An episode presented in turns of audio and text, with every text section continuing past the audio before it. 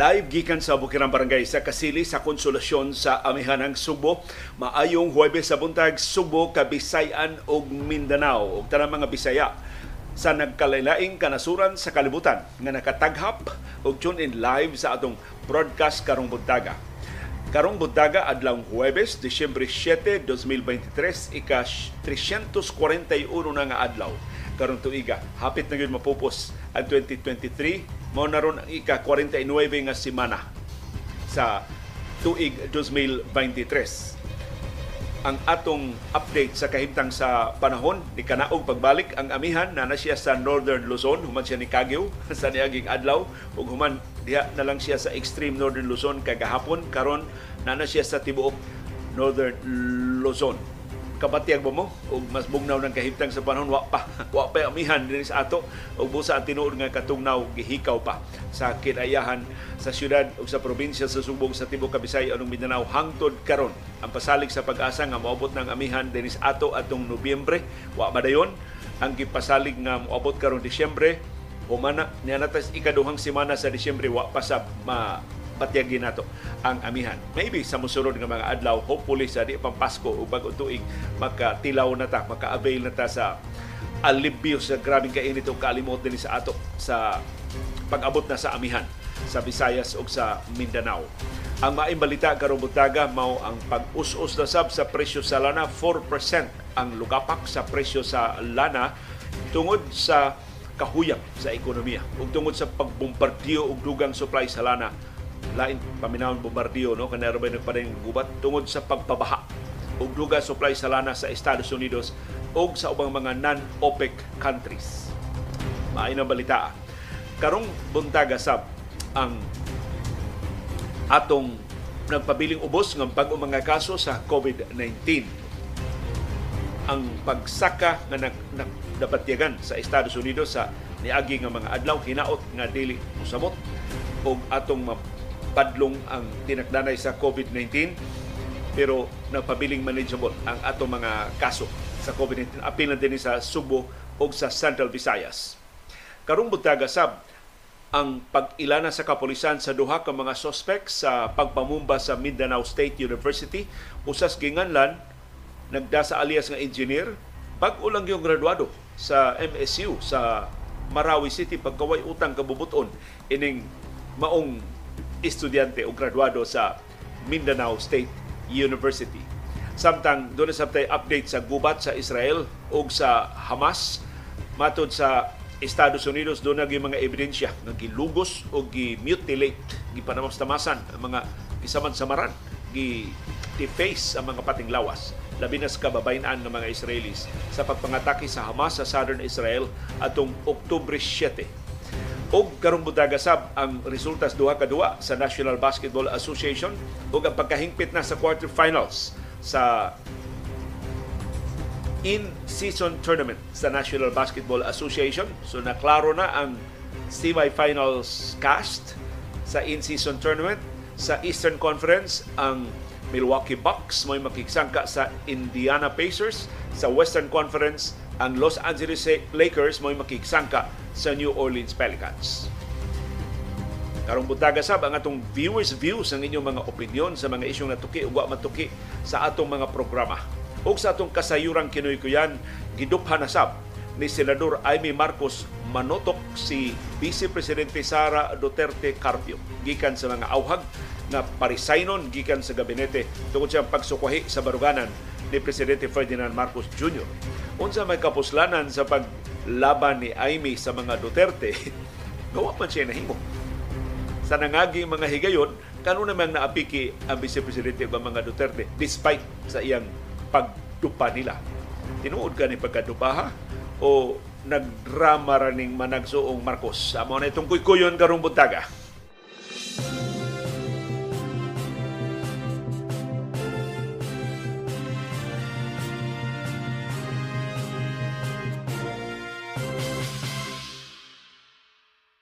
Kumusta ang atong kahimtang sa panahon sa syudad ug sa probinsya sa Subo? Init o galimuot ang atong kahimtang sa panahon mao nay pasidaan sa pag-asa pero duna pay gamayng kamig katugnaw hangtod ning orasa diri sa among Bukirang Barangay sa Kasili sa Konsolasyon.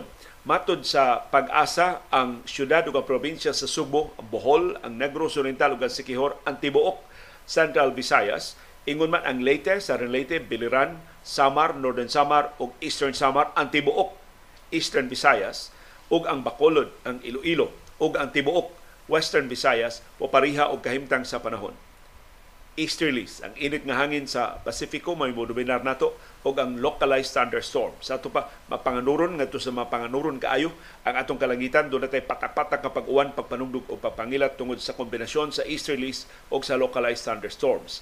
Mausab ni kahimtang sa panahon sa tibuok Mindanao. Mausab ni kahimtang sa panahon sa tibuok Metro Manila.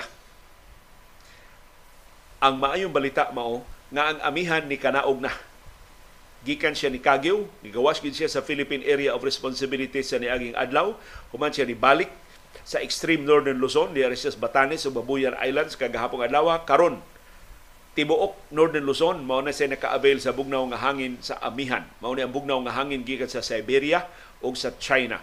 Ang amihan karon may nagdominar sa Batanes, Cagayan ug Apayao, Ilocos Region, ubang bahin sa Cordillera Administrative Region ug ang ubang bahin sa Cagayan Valley.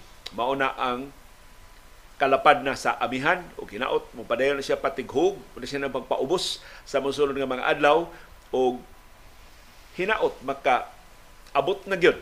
Bisag nalangay diri sa ato sa Subo sa Kabisayan ug sa Mindanao. Mahimo ba paabto na ng amihan diri sa ato. Wa pay Pasko. Aron makatilaw tagod sa kabugnaw ang amihan. Gimingaw na ta sa amihan. Ni aging tuig. Pabiyata katapusan ng kabatyag sa amihan diri sa ato sa syudad ug sa probinsya sa Subo. If only aron maalibyuhan ta sa grabing kainit ug ka alimuot. Kaysa nangaging mga adlaw perti na yung inita perti na yung alimuota. Ang kabahin sa katinaawan ini sigod sa pag-asa mao ang paggrabe na sa epekto sa El Nino nagagrabe ang epekto sa El Nino hangtod pagtapos karon tuiga mas mo grabe pa ni sa first three months. Next year ug in fact mulungtad ni sa first semester sa unang unom ka buwan sa bagong tuig 2024 sa to pa ang lahutay ining El Nino nga gipaabot unta ra Marso sa sunod tuig hangtod na sa muinat na hangtod Hunyo sa 2024 o magagrabe ang epekto nihit ng daan ng uwan karon din sa ato by March posibleng do natay dry spell. Moabot na og uno tulo ka buwan. So, tulo ka sunod-sunod nga buwan nga menos ang atong uwan. Din sa ato sa syudad ug sa probinsya sa Subo. And by May next year posibleng maghuwaw na ta din sa Subo. Moabot nag lima ka sunod-sunod nga buwan nga menos ang atong uwan sa syudad ug sa probinsya sa Subo mas grabe ang Southern Leyte. Masayo sila. Posible this year, maigo na ang Southern Leyte og wow. Bad news ni para sa ato mga mag-uuma. Nga nagsalig in town sa uwan, kay wa may klaro ang irrigation system sa atong gobyerno sa kasagarang mga umahan din sa Subo, sa Kabisayan ug sa Pilipinas. Malaya in town ang ilang mga tanom. Magsangub-sangub silang tubig perting layo as tinubdan mga bag, pagba ilang lawas in town sa kahago sa pagpangita og mga tubig nga ikabisibis aron makalahutay ang ilang mga tanom ining nagkagrabe na nga epekto og nagkataas pa gyud nga lahutay sa El Nino.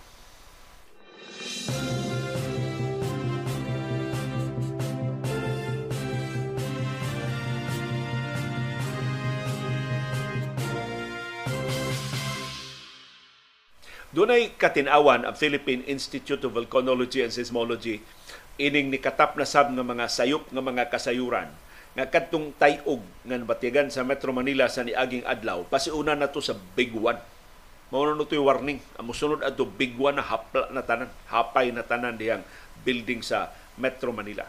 Matod sa Philippine Institute of Volcanology and Seismology, kadtong magnitude 5.9 nga linog ang epicenter sa Lubang Occidental, Mindoro, hinay ra ang tayog dito sa Metro Manila. Ug labaw tanan dili to siya pasiuna sa Big One. Kining Big One pasabot ini kanang kusog kaing linog nga pasidaan sa PBOX nga mahitabo sa mosulod nga katuigan. Unya anha sa Metro Manila sentro, specifically sa Marikina. Ang linog nga nitayog sa pipila ka bahin sa Luzon apil na sa Metro Manila alas 4:23 sa hapon adtong Martes nagumikan sa paglihok sa Manila Trench ug dili ni mao ang tinubdan sa Big One. Mao giklaro sa Fivolks.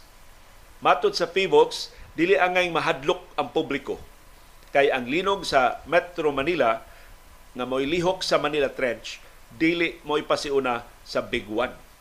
Kay kung simbako doon nagi Big One, matod sa ang kinakusgan yung linog ipaabot sa Pilipinas. Ang mo generate ana mao ang West Valley Fault dili ang Manila Trench.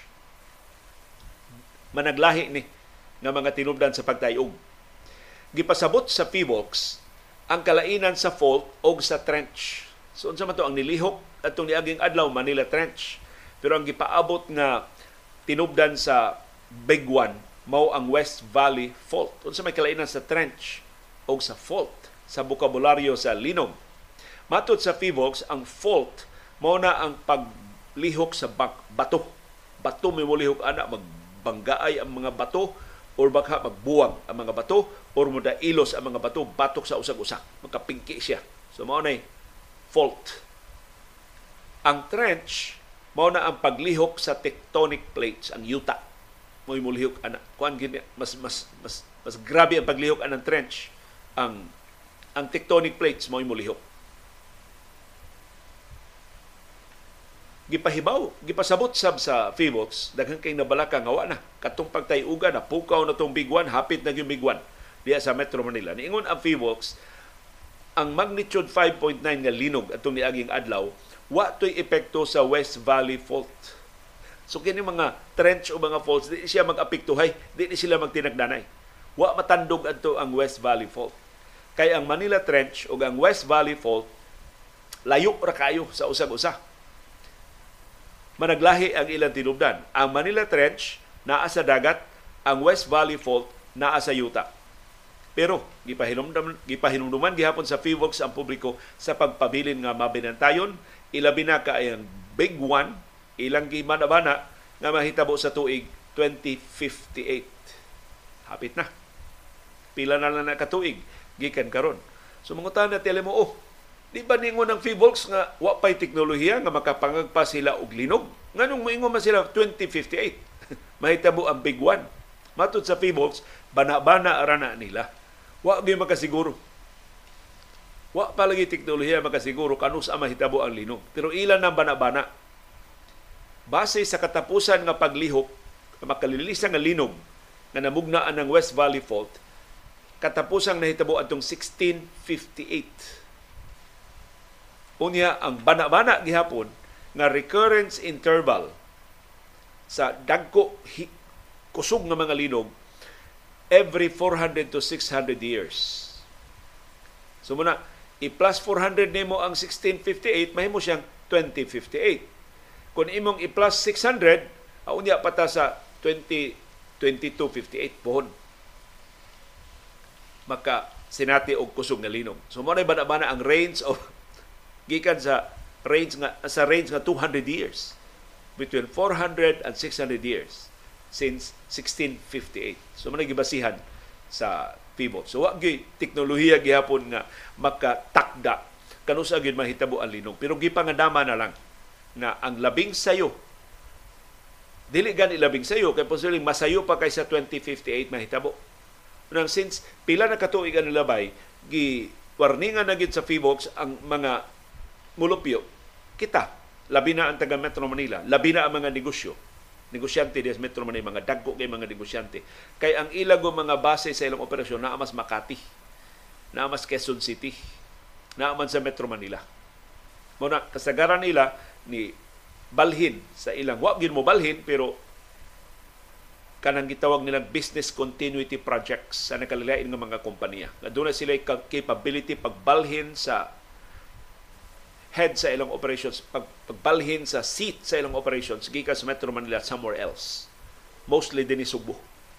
Munang, kasagaran mga dagkong kompanya, ni develop pag-ayo sa ilang mga branch offices din sa Subo aron mahimong takos nga mo banos pagdiriher sa kinatibuk nilang operasyon sa tibok nasod o sa tibok kalibutan kun simpako mahitabo ang big one on or before 2058. Pero niingon ang Feebles mahimong masayo pa, mahimo sang musa musunod nga duha ka gatos katuig ba. Mahitabo ang big one. So kay wa man ta kahibaw kanu sa ang big one, mangandam na lang ta. So tiyali mo ingon mo, sa may kapuslanan di atong paningkamot kung maunang mahagsa ra nin tanan in, in the next 200 years. Imagine sa next 200 years, pila na ka henerasyon daghan tili tag mahimo ana. So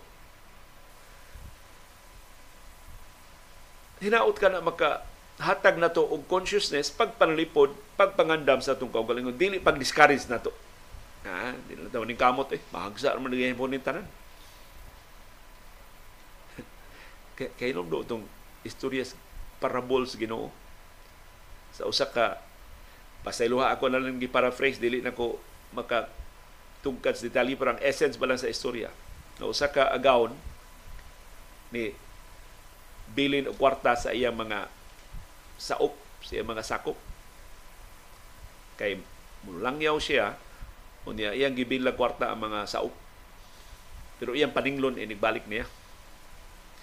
Kung mas pila ka tuig, na pagka, paglangyaw niya, pagbiyahe niya, balik na siya. Naningil na sa iyang mga saop. Ang unang saop ni Ingon, Yor, imong kwarta nyor akong gi negosyo jutay nyor na nadoble nyor times 2 imong kwarta. Ingon ang lain sayop nyor ako sang gi tarong yung negosyo nyor na times 3 ang imong kwarta.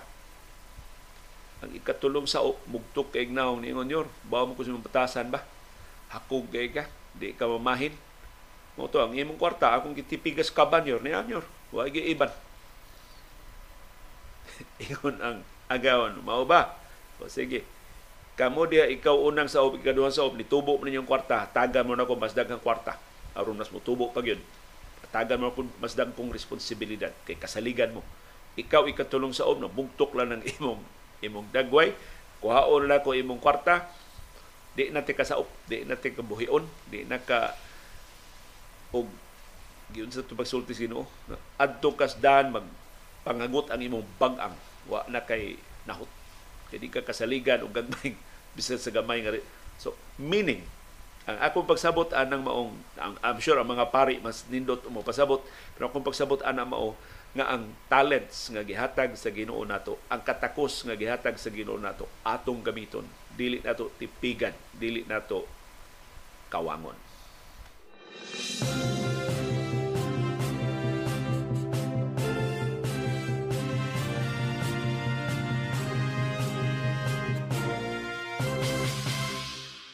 Ang maayong balita karong buntaga mao pag-us-us na sab sa presyo sa lana sa merkado sa kalibutan ikalima na ning sunod-sunod nga adlaw sa pag-us-us sa presyo sa lana.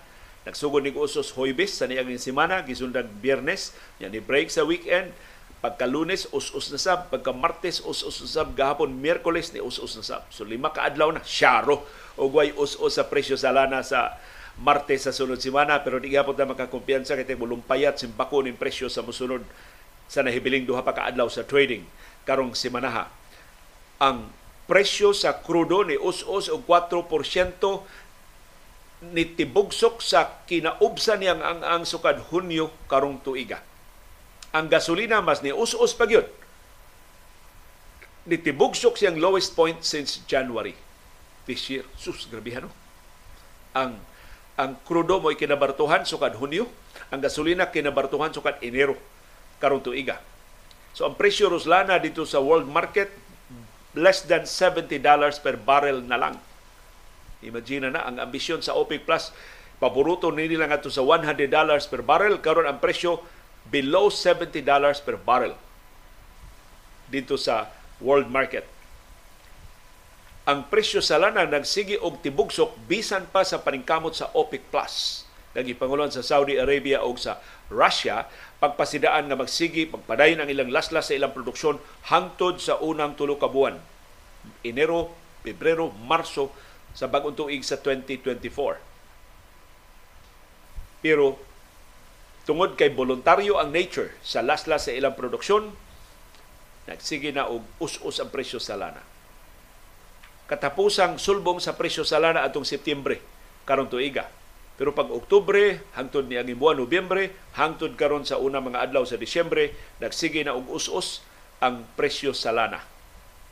Ang rason duha ka buok. Una, ang kaluya sa demanda kay luya manggihapong ekonomiya sa China, luya manggihapong ekonomiya sa Estados Unidos ug sa Europa. Ug kung luya kining mga ekonomiya ini higante nga mga nasod, mas luya pang ekonomiya sa mas gagmay nga mga nasod. Labi na mga nasod itaw na hiagom og gubat. Naapektuhan sa gubat. Ang laing rason nga nitibugsok ang presyo sa lana mao ang breakneck speed sa produksyon sa Estados Unidos. Isulbong pagayo ang produksyon sa lana sa Estados Unidos ug sa ubang mga nasod nga dili sakop sa OPEC Plus. Mao na rason, kombinasyon sa abundang nga supply gikan sa non-OPEC countries ug ang kahuyang sa demanda sa China sa Estados Unidos ug sa ubang kanasuran deadly combination na para sa mga oil traders. Mao nang nitibugsok ang presyo sa lana. May na balita para natong mga konsumidor. Manghinaot lang ta nga dili matiwasan ang kalibutanong ekonomiya kay kita gihapoy maigo. Mawad ang tagtrabaho, mawad ang mga panginabuhi, madiskaril ang atong global supply chain kung magpadayon kining kaluya sa atong kalibutanong ekonomiya.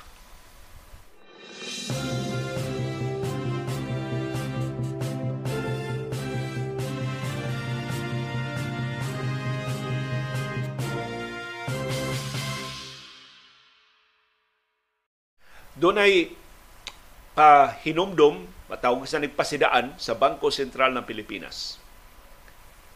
Mahimong gamiton ang plastic na 1,000 peso bills bisan kon pinilo. Ang di mo dawat sa 1,000 peso bills nga pinilo, mahimong prisuhon. ang sad-an ining kalibog maura sab ang Bangko Sentral ng Pilipinas. Ako nakabasa man gyud sa ilang notice ug ato man tong gi-feature dinhi sa atong programa. Usas mga notisya sa Bangko Sentral ng Pilipinas sa gi-introduce kining plastic 1,000 peso bills mao nga dili ni mahimong pilon. Naingon gyud ang Bangko Sentral ng Pilipinas dili mahimong pilon. Mao bitong tudunay mga viewers nato gikan sa Australia, do viewers gikan sa ubang kanasuran ingon ka-overacting sa ng Bangko Sentral ng Pilipinas. Plastic naman imong kwarta diri sa Australia, diri sa Canada. Gipilo-pilo man namo sa among pitaka. Wa man ni maunsa. Nganong di man nila ipapilo? Ang rason sa Bangko Sentral itong higayon na ayaw ninyo pila kay di na na maulian. Once kuno mapilo na ang plastic nga kwarta, di na maulian, di pares papel ba? Nga mo hap, hapsay balik kundi na mapilo. Ang ang kusnot kuno sa pilo permanente na kung plastic ang kwarta mao ginisulti sa Bangko Sentral ng Pilipinas. So naglibog ang mga negosyante. Daghan kay di mo gamit og pinilo nga plastic notes, plastic bank notes tungod sa pasidaan sa World Bank at sa, sa Bangko Sentral ng Pilipinas na dili madawat dili ang ngayang pilon ang 1,000 plastic nga bills na karon wa, wa man ta kadungog nga gi-update ni Bangko Sentral ng Pilipinas ang ilang lagda na mahimo na lang pilon. So karon sila na sa ni pahinumdom sa publiko nga ang folded 1,000 polymer o plastic banknotes o plastic bills should still be accepted. So kanang dawaton sa mga transaksyon. Giluwatan sa Bangko Sentral ng Pilipinas ang Joint Advisory uban sa Department of Trade and Industry, Department of Interior and Local Governments ug Land Transportation Franchising and Regulatory Board. Tungod ni sa sibaw na kaayo nga mga reklamo na dunay mga negosyante dili mo dawat, dunay mga business establishments nga mobalibad sa pagdawat sa folded plastic bills. Tungod lagi atong unang warning sa Bangko Sentral ng Pilipinas nga dili to magamit dili na to magamit. So karon ingon na sa Bangko Sentral ng Pilipinas kinang dawaton ug ang dili mo dawat mahimong silutan og hangtod na po katuig nga pagkapriso bugata sa dining siluta. Pero akong gisuway nito ko plastic nga 1,000 banknotes. Tinuod, imong ibutang pitaka, mapilo siya, pero inikuha sa pitaka, okay pa man. Wa man siya ma... Ako, ganing gisog pilo, namang ko bisyo, gud nga ako, pilo-pilo ng mga kwarta Pagbukhad nako, okay naman. Dili, dili man permanente ang iyang nga ma-deform, ma-deface na gid siya kung imo siyang pilon.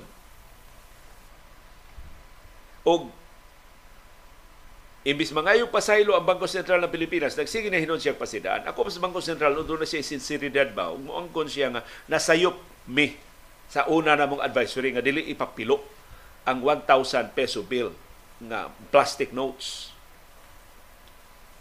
Pero wa man tidaganan, sila may tigpatuman sa mga lagda, kuyaw kay mga priso hinunod mga sari-sari stores mga gagmay nga mga tindahan kay kamo mo madutlan wa man mo'y klaro nga mga abogado. Lahi aning dagko nga mga kompanya nga suod kay Malacañang dili tagsar kay madutlag balaod ato na lang ning ilista palihog ang mga hotlines o mga email addresses para sa mga konsumidor nga inyong kareklamuhan kung dunay mga establishments o dunay mga negosyante nga dili mo dawat og pinilo nga plastic bank notes palihog i-take note ni ang mga hotline sa mga emails. Una, sa Bangko Sentral ng Pilipinas, ang ilang email address bspmail at bsp.gov.ph. Akong usbon, ang email address sa Bangko Sentral ng Pilipinas, bspmail, as in Koreo Mail, at bsp.gov for government.ph for Philippines. Ang LTFRB, ang ilang hotline, 1342 mo ni hotline sa LTFRB. Doon na sila yung hotline 8529-7111. Yang email address sa LTFRB ochm at ltfrb.gov.ph. Akong usbon palihog ochm at ltfrb.gov.ph. Ang DTI ni pahibaw sa mga ilang hotline 1-384. Ang ilang email address consumer care capital C ang duha ka ang, ang capital C sa consumer capital C sa care. Consumer care at dti.gov.ph Gipahibaw sab sa Philippine Retailers Association nga ilang pahibaw ang tanan nilang mga sakop ng mga tindahan. Mahitungod ining joint advisory sa Bangko Sentral ng Pilipinas, sa Department of Trade and Industry, sa Department of Interior and Local Governments o sa Land Transportation Franchising and Regulatory Board na mahimong dawaton ang folded na 1,000 polymer bills o plastic bills. Pipila ka mga vendors na ingon, naglibog na sila. Kay igo na sila nagtamod sa original nga advisory sa Bangko Sentral ng Pilipinas. Unya, giusab na diay nga wa sila hatagi og update example ni sa lagda sa gobyerno nga kinahanglang tarungon sa pagpahibaw ang mga lagda ug kung mag-usab-usab kung mahimo ang mga lagda nga ipahibaw kana bang nahukngay na nahapsay na dili kay susihon pa di ay usbununon pa di ay. Ug kung doon na may kausaban sa mga mga lagda samang extensive campaign ang ilusan. Di kay may lang kay mo press release sa original niyong lagda o niya nasayop na inyong lagda, inyong giusab, di mo muka og humble pie, ang inyong gihabahab ang fried rice, na ang katawhan mo ni suffer, kay wa man ninyo tarunga sa pagpahibaw na usab day ang mga lagda. O karon sila na naglibog. Ug inyo ba yung hulgaon dayong napo katuig nga priso.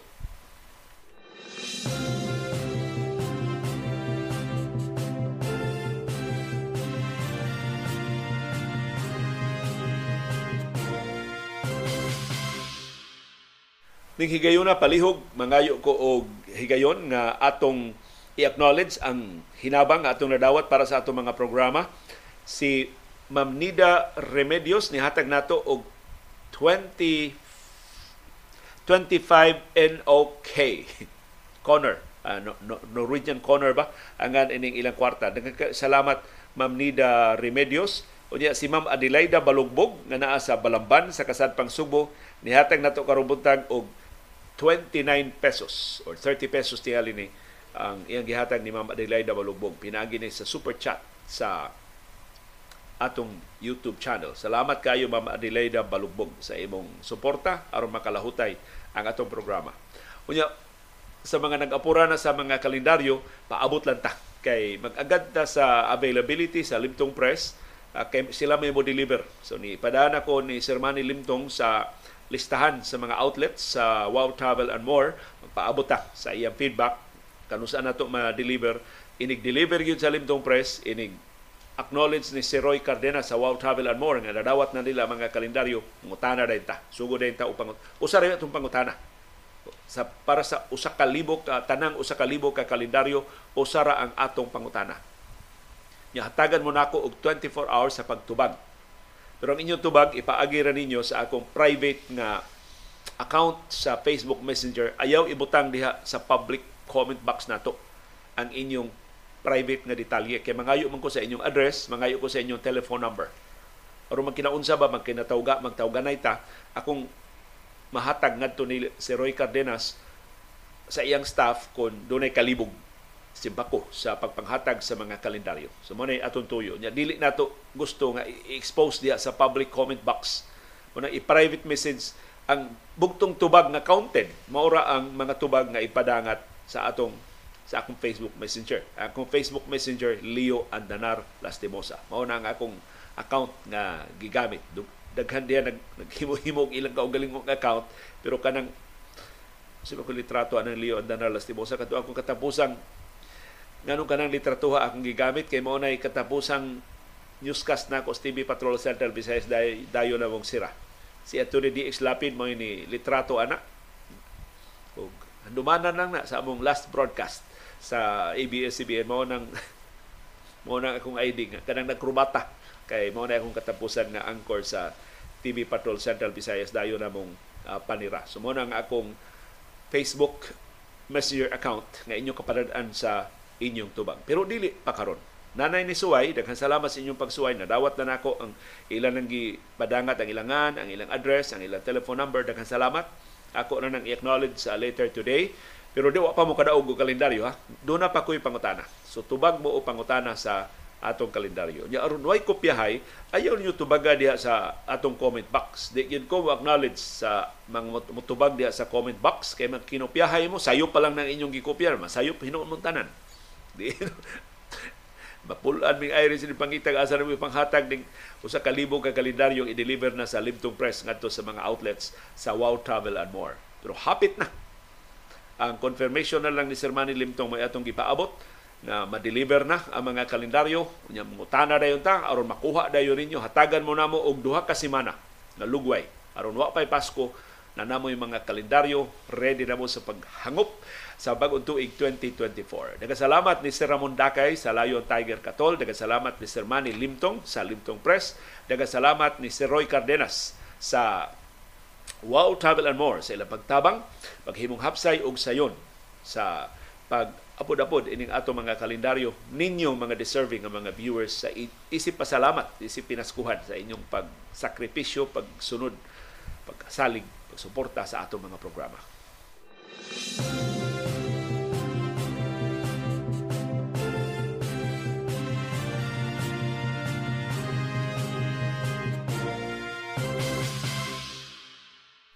Hibaw ba mog pilay pildi sa katawhang Pilipinon kada tuig ini mga online scammers?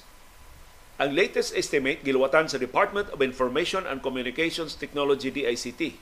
Matod sa DICT, na pildi ang mga Pilipino og up to 1 billion pesos every year to online scammers. Kana mga ilad-ilad online, pero tindakuan din itong pildi ana, 1 billion pesos ang atong pildi kada tuig. Matod sa DICT, ingon ana kadako ang atong pildi sa online scams dinhi sa Pilipinas. Mo nang daghan sa kay karon ni samot hinog kadaghan ang mga mangilad online tungod sa kadako sa kwarta na ilang makuha sa ilang pagpangilad. Matod sa DICT, ila sang napanidaan kini nakapaalarma ni nila nga kaniadto ang mangilad mga langyaw ra Di ba kasagaran mangilan nito mga Nigerian? Nya daghan nga dakpan dinhi ato mga Nigerian kay ari mo kubrang kwarta dinhi ato. Karon ang kapait matos di ICT nakat-o na sab ang mga Pilipino. Either mga kakonsabo ni sila sa mga langyaw or nakakat-o na sila. Ini mga mudo sa pagpangilad online. So, gawa sa mga langyaw nga padayon panangilad nato napunan pagyud og mga Pilipino kay magtinagalog naman magbinisaya naman sa pagpangilad nakat-una unsaon sa pagpangilad. So mas daghan na taron og bantayanan. Sa tibuok kalibutan, matod sa DICT, 332 trillion pesos ang napildi sa internet fraud sa niag sa tuig 2021. Gi-convert na ni sa peso. Of course, nagkalilain ni mga denominations sa nagkalilain kanasuran pero ang kinatibuk-an nga pildi sa global economy ngadto sa online scams niabot og 332 trillion pesos in 2021. Kahadlukan nga moburot ni ngadto sa 608 trillion pesos by 2025. Magsige saka kun padayenta nga magpailad. Mo nang usas mga sugyot sa DICT aron dili ta mailad, magpatabang tas mga batanon. Kay ang mga batanon masuhito nato sa cyber safety o security. Kay sila man mao ibabad kayo sa internet. Mura man na sila mga digital natives. Sus kakita jud mga bata bitaw nga. Kada mang irasyon-rasyon ba ang gadget na oras paggamit sa ilang gadget inigabot yun sa oras sa panggamit wa na murag di na kailan nimo focus na ilang attention ngadto sa ilang gadget sila bihang ka maayo na mo. Sus. Kanang mga uh, YouTube shorts kanang mga Facebook reels kanang mga Instagram uh, kanang uh, TikTok, kada bitong mga mugbo kayo nga mga salida sus. One second, two seconds, three seconds, sige nahan, sunod, sunod, sunod, as ka grabe. Og nindot gani, balik, balik, balik, as ka ngilingig kay ni mga bata. Og matod sa DICT, atong i-acknowledge ang katakos sa mga bata pagtabang sa mga dagko. So mag, di ta mauwaw magpatabang nila kay mas nasuhito sila mahitungod sa computers o sa internet ug dili angayan nga maikog o mauwaw ang mga ginikanan pagpatabang sa ilang mga bata. For a change, ang ato mga bata mo imutambag nato unsaon pagpanalipod atong kaugalingon gikan sa mga ilad-ilad online. Kay mas knowledgeable sila kay nato. Atong magamit ang mga batanon batok sa online scams. Ganit pildi sa atong ekonomiya og usa ka bilyon ka pesos kada tuig. Kitang tanan nga na biktima ana nakatampo ang 1 billion pesos every year na pildi sa ilad-ilad. Kung sa inyong kaugalingong kasinatian sa ilad-ilad, palug i-share diya sa atong comment box aron nga mahibawan, ma pang, makuha ang leksyon sa uban nato nga mga viewers sa nagkalilibahin sa kalibutan.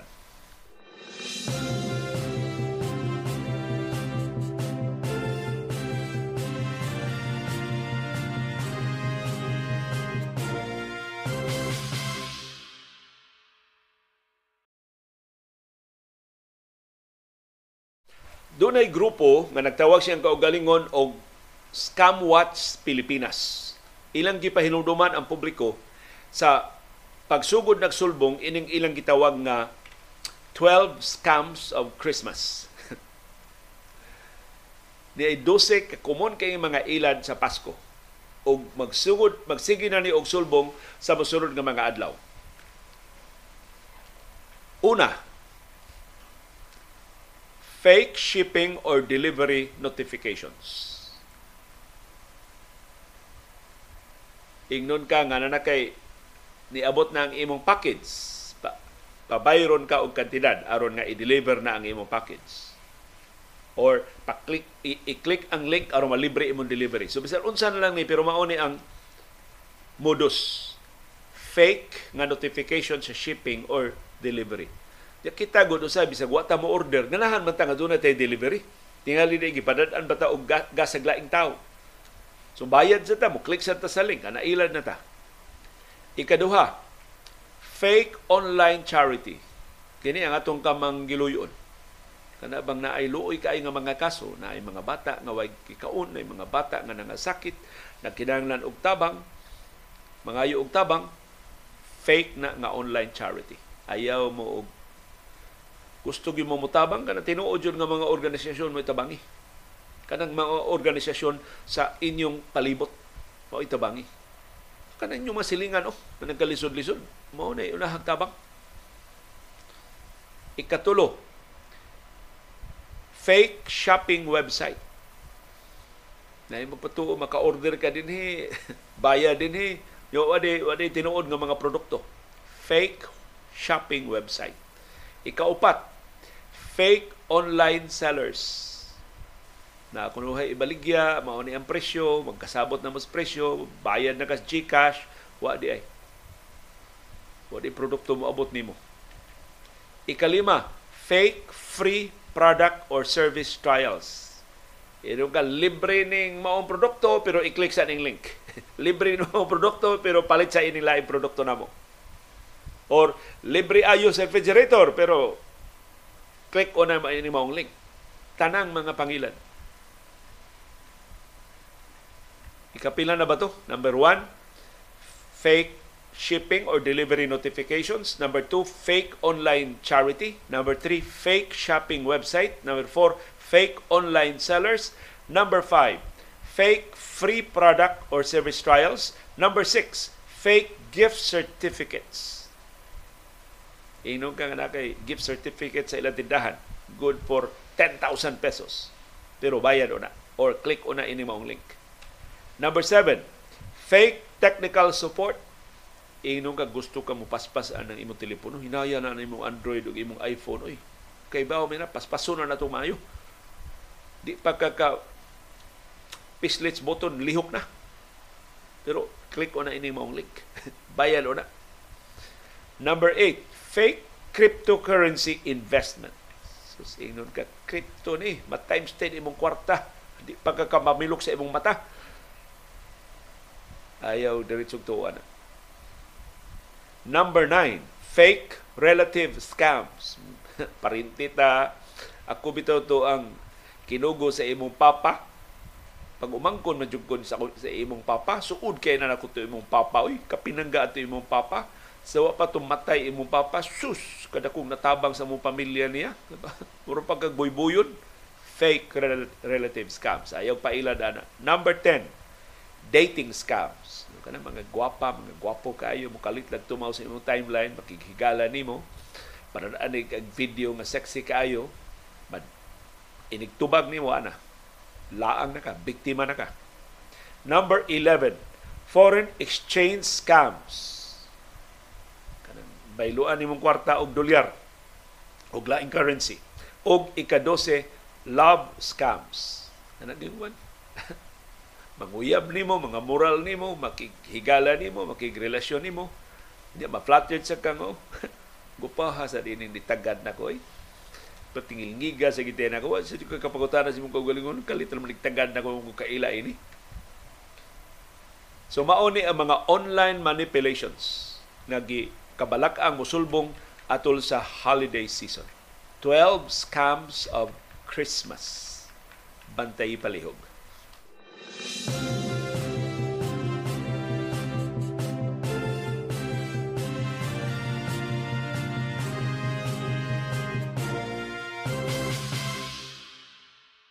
Doon ay eksperyensya si Ma'am Estrella Del Mar, dako tabang sa atong programa. Matod niya, ang ako, akong contacts giingnan nga manghuwam ko og 5,000 pesos og ipada sa GCash nga lain ngan og cellphone number. Unya ilisan dayon nako pagkahapon. Mao tingali daghan intawon kay nailad. So, kuan, mao ni kasagaran. Kana bang imungan gamiton or nahak nila ang imong account o niya mangayo mangayo kwarta kay mura bag dinalian ba? Na, apiki lang ko din he ako'y bayaran ng 30,000 i-cash lang. Bayaran lang tika karong hapon dayon kay maka adto na bangko. Kada bang ingno bang wa ko'y access sa bangko karon akong telepono na offline uh, akong internet diris by na problema di ko ka online banking mahimo ba homa sa ko diyang 6,000 bayaran na tika inig online ako pagpa-load ko bayaran na tika inig ka udto inig ka ugma labing dugay. Daghan kay mailad anang maong mga modus. So pag, pagbantay-bantay gid mo ana.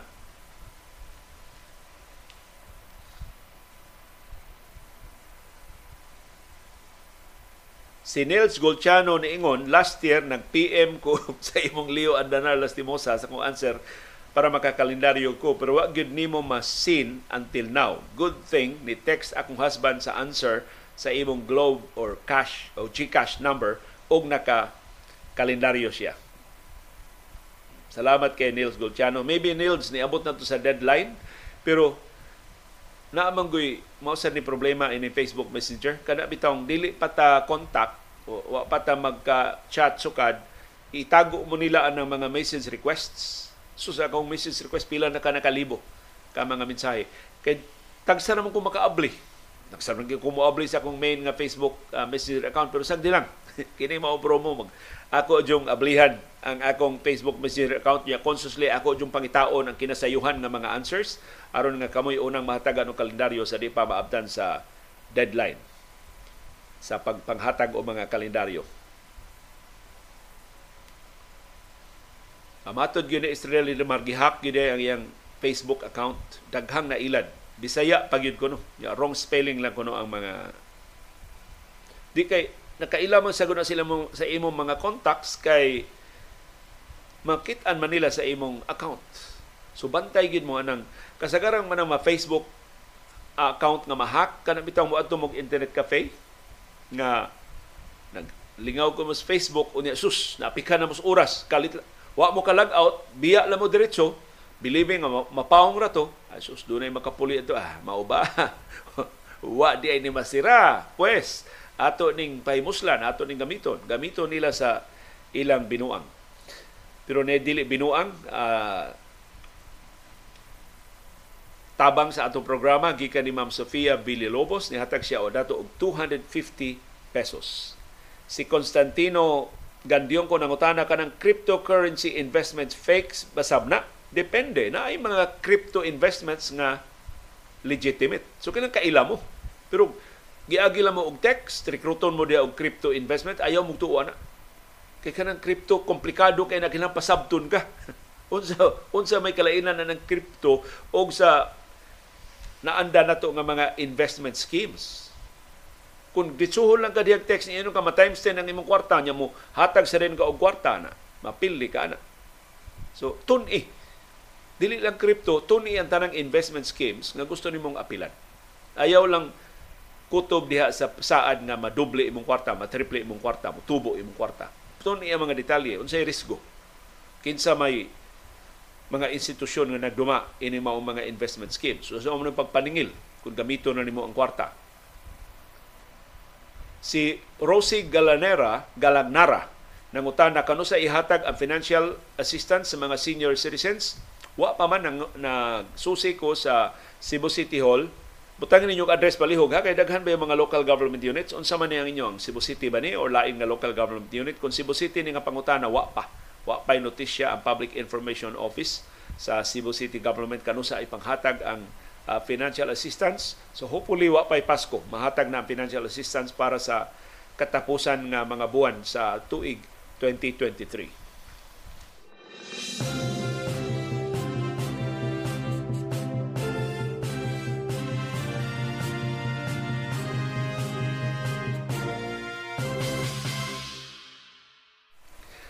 nagpabilin nga manageable ang atong bag mga kaso sa COVID-19 sigon sa Department of Health doon natay 218 218 kabag mga kaso sa COVID-19 gahapong adlaw sa tibok Pilipinas. Ang atong active cases niabot og 3,423. Mao ni ang mga pasyente na hibilin sa itong mga ospital o isolation facilities sa tanang rehiyon, tanang probinsya, tanang syudad, tanang lungsod sa Pilipinas. Ang kinadaghanan og bag-ong kaso gahapon mao ang Metro Manila dunay 62 ka bag-ong mga kaso. So wa pa mo us-us ang tinagdanay sa COVID-19 dito sa Metro Manila ang atong kabalaka kanang mao tinagdanay nga nisulbong diya sa Metro Manila manakod na dinhi sa atong probinsya sa mosunod nga mga adlaw ug mga semana. Padayon kita nga magbantay. Dinhi sa ato sa Subo ug Central Visayas natay 13 ka bag-ong mga kaso. 13 ka bag-ong mga kaso sa COVID-19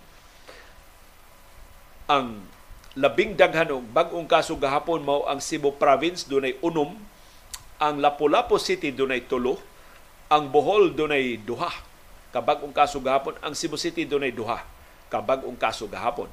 Ang Negros Oriental way bag-ong kaso, ang Siquijor wa say bag-ong kaso sa COVID-19, ang Mandawi City wa say bag-ong kaso sa COVID-19. Ang atong active cases sa COVID-19 sa tibuok Central Visayas niabot og 158 Mao na mga pasyente nga naa pa sa atong mga ospital ug isolation facilities dinhi sa Subo, sa Bohol, sa Negros Oriental ug sa Siquijor.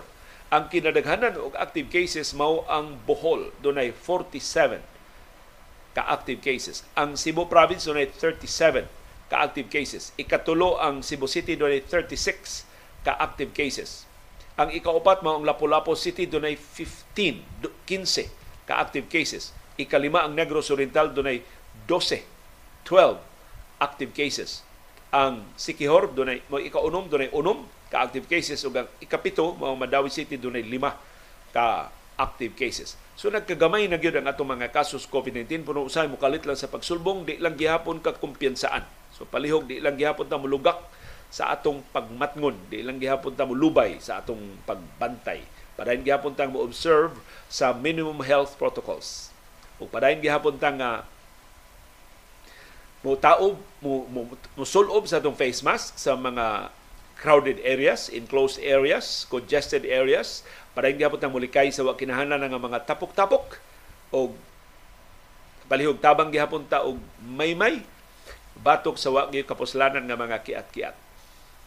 Pero ni ay mapuslanon kayo nga pahibaw si Jeanette Serna nihatag nato og hinabang na 250 pesos pinagi sa atong super chat aron makalahutay ang atong programa. Salamat kayo Ma'am Jeanette Serna sa imong suporta.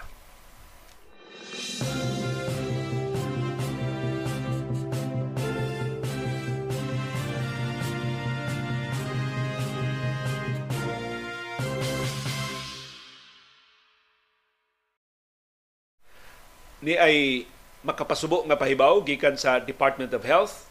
Human sila ni pas salig nato nga di ta ngay mabalaka anang mga walking pneumonia cases sa China. Karon gikonfirma sa DOH nga doon day upat ka kumpirmadong mga kaso sa walking pneumonia. Dinhi sa Pilipinas karong tuiga 2023 ang unang kaso sa walking pneumonia na report atong Enero. Karong tuiga nganong karon pa man report sa Department of Health ang ikaduhang kaso atong Hulyo karong tuiga.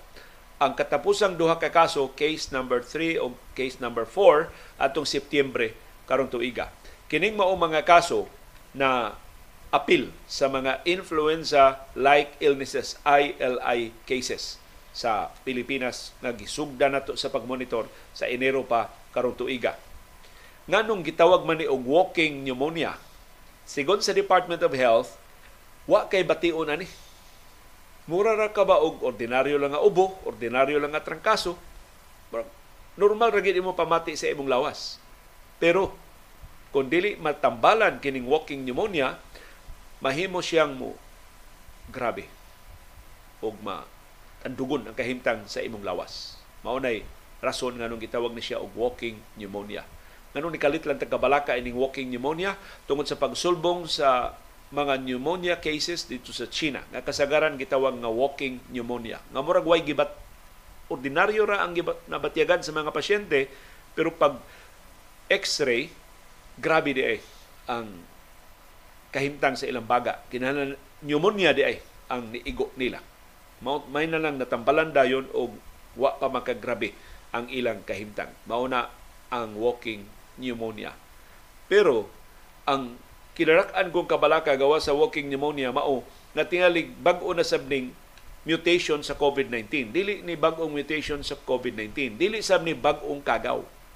Maura ning karaang kagawa nga hinungdan sa ato mga flu cases sa una sa ato mga pneumonia sa una. Nagsugod ni siya og circulate, sugod ni nabatiyagan dito sa China in May this year. Na murag dungan-dungan sab sa pagsulbong sa mga kaso sa influenza dinhi sa ato.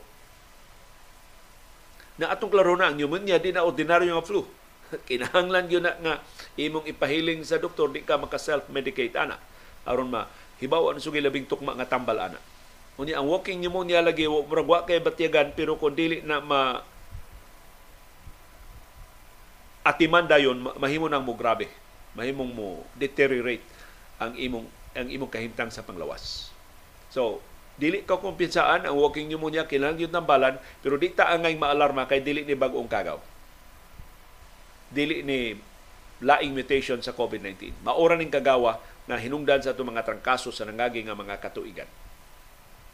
So magbantay ta sa atong panglawas ug ang usas kinakusgang paagis pagbantay labing barato nga proteksyon atong ma hatag sa atong kahimsog mao ang pagsulo og face mask sa crowded areas or mga congested areas.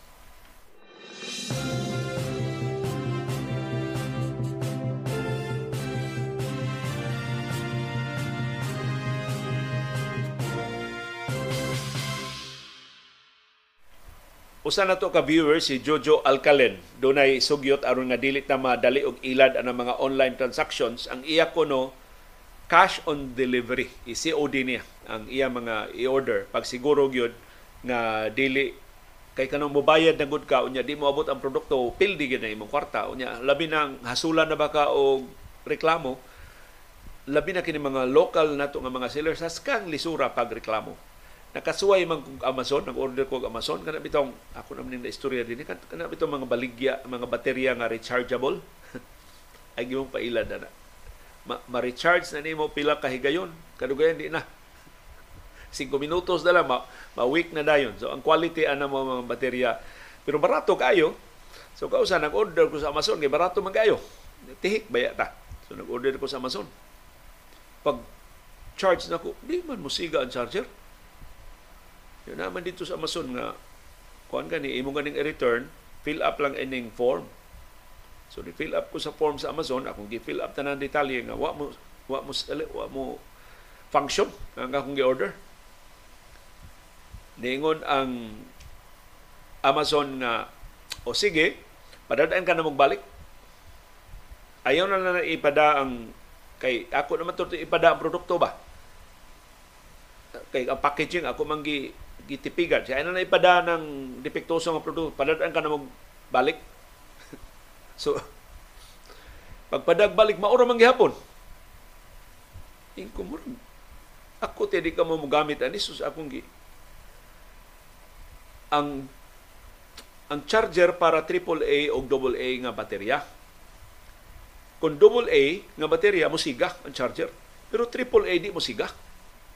So akong gipanidaan, bisag di mo siga akong pabilig pila ka oras niya akong gigamit sa among relo kini among wall clock ba wonder man wa lang din mo siga so kay murag ang charging light ra mo defective para sa AAA ang sa AA i-function ang iyang charging light. So okay ra din eh. Adi na doble ang baterya. Wa na lang ko reklamo sa Amazon. Pero na doble ang akong order. Ina na kasayon ang Amazon na sa ilang policy ba pag satisfy sa customer kung doon ay depekto ang ilang mga produkto. Pero mao di ay human pila ka buwan na di na sila magamit. Perting dali ara nga naguba sa mga rechargeable nga mga battery. So agi kumo ani mga tinuod nga mga baterya. Mas kasaligan na sila, ma mahugno lang ka ba nga palit-palit kag rechargeable nga baterya unya magsilang kad ka late sa imong mga lakaw kay ang imo di ay wall clock wa nimo malili imong cellphone wa na dito mag-andar hinay na di kayo ang, ang, ang dagat. So, mo na tip ni Jojo Alcalin nga mag kuan mag COD aron nga dili mo diha ma hinayak. Mato ni Silvia Villegas, maglisod yung hack ang, ang mga hackers sa akong account sa FB kay gibali man ako ang akong name. Oy Silvia, dili na garantiya ha nga dili ma-hack ang imong account. Ayaw jud pag ayaw jud kumpiyansa. Kadto ang kasagarang ma-hack ang imong account kung imong ipasaya-saya ang imong password.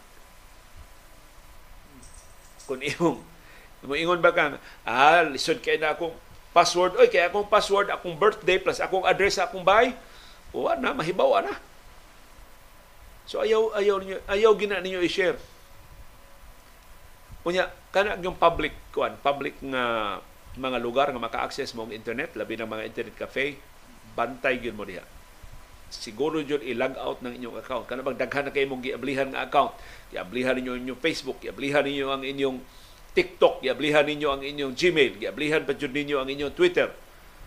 Unya nagdali-dali na mong lakaw na usa ka account wa ma siraduhin nimo awa na. Ang nisunod adto hacker or bisag dili hacker pero oh, abli man.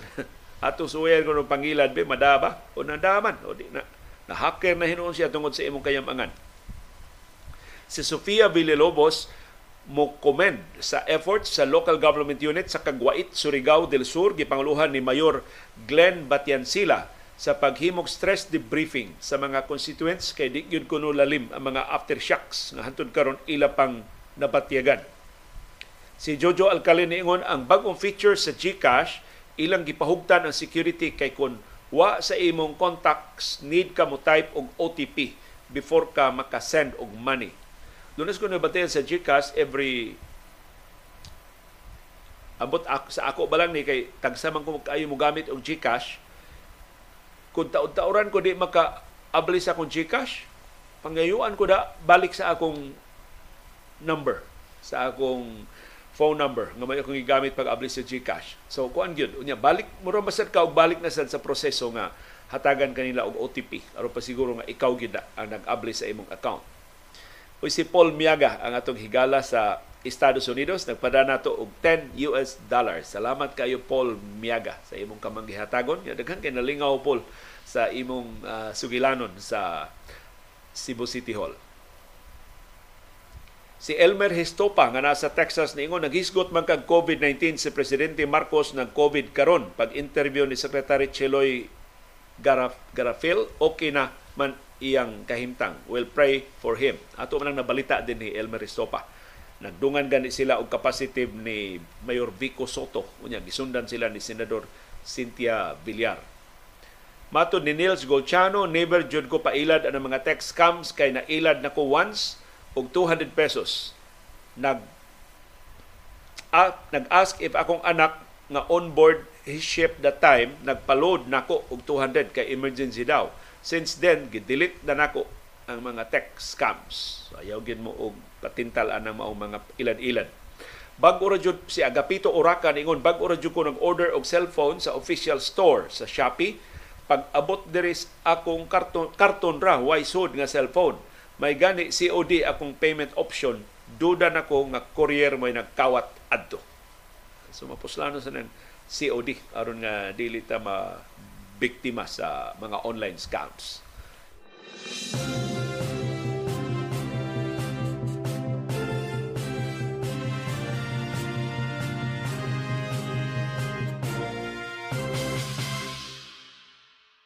Ang maayong balita para sa mga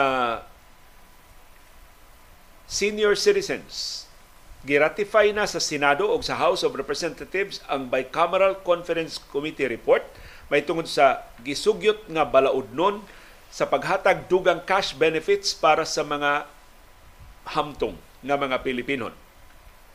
Ang ngan ini maong balaod kung mapirmahan na ni Presidente Ferdinand Marcos Jr. an act granting benefits to Filipino octogenarians, nonagenarians, amending Republic Act 10868 nagkanayon nga ang tanang mga Pilipino nga nag mahimo ng puyo, wa magpuyo sa Pilipinas. Bisag tuwa magpuyo sa ubang kanasuran, entitled og 100,000 pesos nga cash gift, inigabot niya og 100 years old. Puno ini kay karaan naman ning maong balaod, gipunan pa gid ni og lain nga benepisyo. All Filipinos residing whether in the Philippines or abroad upon reaching the ages of 80, 85, 90 and 95 shall each receive a cash gift of 10,000 pesos. Madawat ang mga cash gift within one year human nakaabot sa specified nga edad. So inig 80 nimo 10,000. Kung maabot kag 85, laing 10,000. Maabot kag 90, laing 10,000. Maabot kag 95, lain pa gyud nga 10,000. Mao ni ang mga benepisyo ini mao bala. Wa pa ni mapirmahi ni Presidente Ferdinand Marcos Jr. pero aprobado na giratify na sa duha ka bay balauranan ug padung na ni sa Malacañang kini maong balaudnon. Sa Oktubre karon tuiga, gipahibaw sa Department of Social Welfare and Development DSWD nga dunay 12,186 ka mga Filipino centenarians nga nakadawat sa ilang mga benepisyo sukad sa 2017. Ang mga beneficiaries mahimong nagpuyo sa Pilipinas o tuwa sa gawas sa nasod nakadawat og 100,000 pesos o ingon man suwat congratulatory letter gikan sa presidente sa Republika sa Pilipinas. Pahiuyon sa Centenarians Act of 2016. Mao ni ang giusab ug gipalabdan ug karon maglakip na sa mga 80, 85, 90 ug 95 anyos. Ang DSWD mohatag sab og posthumous plaques of recognition para sa nangamatay nga mga centenarians ngadto sa ilang mga tagtungod, ngadto sa mga sakop sa ilang pamilya. Nanindot ni balaod na pero ang problema karon wa ni hingpit mapatuman. In fact karon nga mga centenarians pa itong hataganan kuwang ang kwartas gobyerno. Utangan ang atong gobyerno sa mga centenarians. Limitado kayo ang pundo. May lang tan-awon ang balaod pero wa ni punduhi sa Kongreso. Mo nang ang DSWD, ikahurot sa ilang pundo ang tuiga mo ingon next year na sab ihatag. Unya mga centenarians ba yan? Pati kahibaw. Pila pa intaw na katuig na hibilin sa ilang kinabuhi. Dili niya ngayon niya unya sa atong gobyerno. Nya karon punan pa nato nga hastang 80 anyos, 85 anyos, 90 anyos, 95 anyos ato nang hatagan og tag 10,000 pesos kada usa. Asa magkwarta ang gobyerno kun dili ni nila punduhan. So hinaot ang atong gobyerno di pa magtuga-tuga ba og mugna o mga benepisyo ilang klaruhon do na bay pundo aron dili in town mabaw ang mga beneficiaries.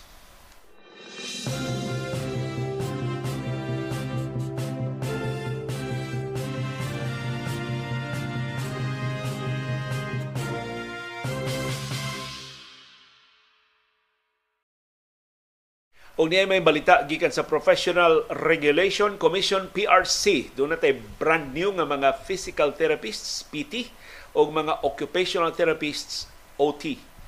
1,288 ang atong brand new nga mga physical therapists out of 1,884 na nikuha sa licensure examination karong December 2023 sa physical therapists licensure examination sa ato pa, 68% sa mga PT graduates nga nikuha sa pasulit ang nakapasar. O 1,288 ang makakuha ng lisensya isip mga physical therapists.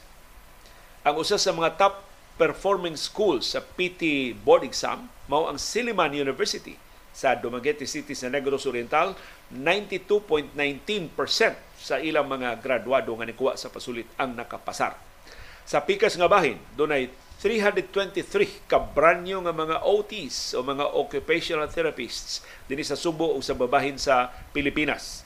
Out of 554 nga nikuha sa occupational December 2023 occupational therapist licensure examination.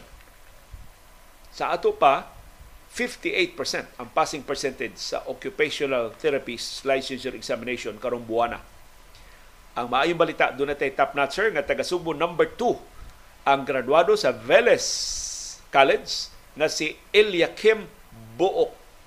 Daghana ra ba na kaila nga mga PT o OT diha sa Veles pero kasagaran nagtrabaho na lang diha para samtang nagpaabot sila mga aplikasyon sa nakalilaing kanasuran sa kalibutan. So congratulations. Number 2 na top notcher sa OT licensure exam si Eliakim Book sa Veles College. Doon siya rating nga 83.6%.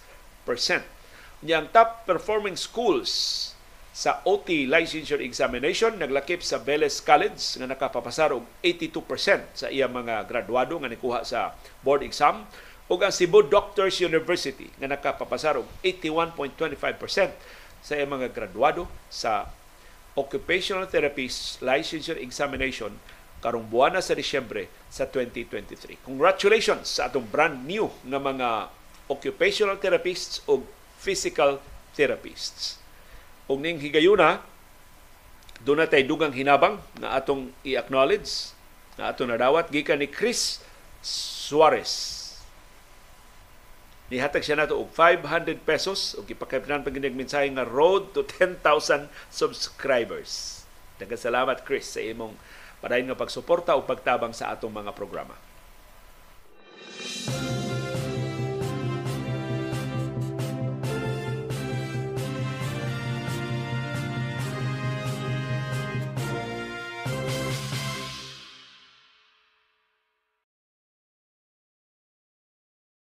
Og ang Philippine National Police PNP nihingana og duha ka mga suspect sa pagpamumba sa Mindanao State University sa Marawi City. Ang duha gitumbok nga mga sakop sa Daw Islamia Maoti Group. Sila mao gipasangilan nga responsable sa pagpamumba samtang naparay ang Santos nga misa sa Mindanao State University Gymnasium. Ang duhang ginganlan mao silang Kadapi Mimbesa alias engineer. Ikaduha si Arsani Mimbesa nga dure alias nga Katab alias Hatab alias Lapitos. Kini si Kadapi Mimbesa alias engineer giila nga tinunan sa MSU nga bag-o ra gyung nigraduar gikan sa universidad.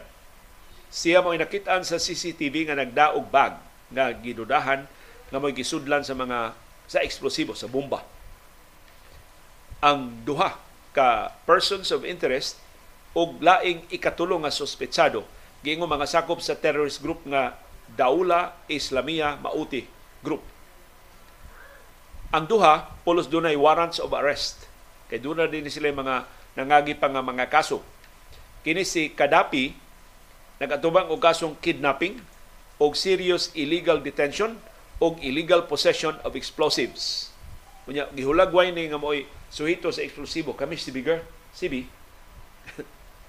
si CB niya nilikay man. Samtang kini si Arsani nagatubang sa kaso nga murder.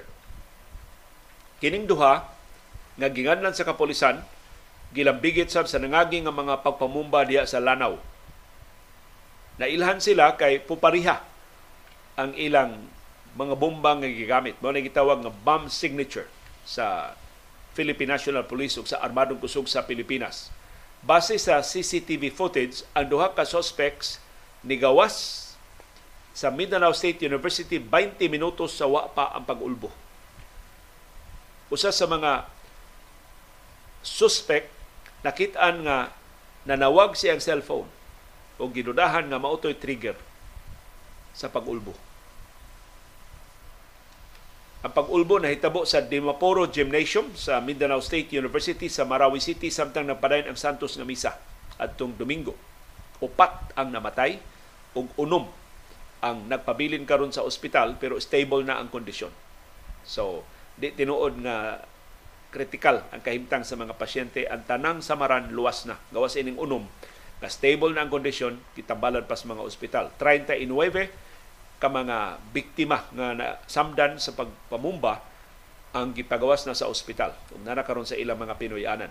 Matod sa kapulisan ug sa militar nagpadayon ang pinalapdan nga manhunt sa mga suspect sa pagpamumba. Nitanyag sa ang gobyerno og dugang financial rewards, cash rewards.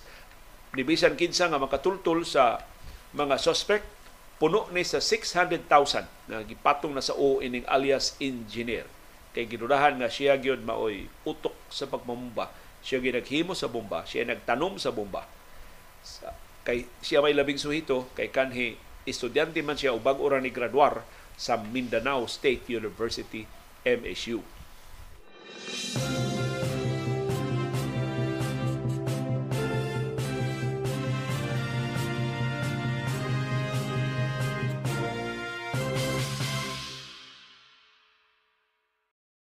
Doon tay viewer nga doon imbitasyon si Pilgrims ni Ingon imbitado ang tanan nga makalugar sa San Roque Parish sa Lipata sa Minglanilla para sa taga Minglanilla o kasilang mga lugar ang healing o consecration talk ni Father Gitgano magsugod alas 6 sa gabi ugma ana sa Sibunga Parish sa alas 9 sa buntag.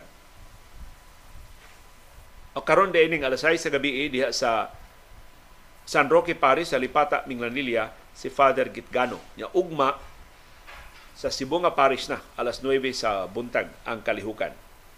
Si Gary Rivera niingon nga dunay mga JBL speakers sa ilang online stores na fake ang produkto. So ayaw mo og ayaw mo kumpiyansa anang mao mga usay na sa online stores niya fake di ay ang mga produkto nga mapalit. Si Rocky Road nangutana mga Filipino citizens raba ang maka-benefit anang 100,000 pesos sa gobyerno sa Pilipinas. I'm sure ang ubang kanasunan doon sa sila ilang mga benepisyo. Pero sa gobyerno sa Pilipinas, para ni sa mga senior citizens, mga 100 years old o katong 80, 85, 90, 95 years old, either nagpuyo sa Pilipinas or wa na magpuyo sa Pilipinas. But of course, kanang Filipino citizens. Kung Filipino ka, niya imong gi-renounce ang imong citizenship, wa na kay benepisyo na badawat gikan sa gobyerno sa Pilipinas. Kung dual citizen ka, entitled gihapon ka. Kay isip dual citizen, entitled man kasta mga benepisyo sa usa ka Filipino citizen.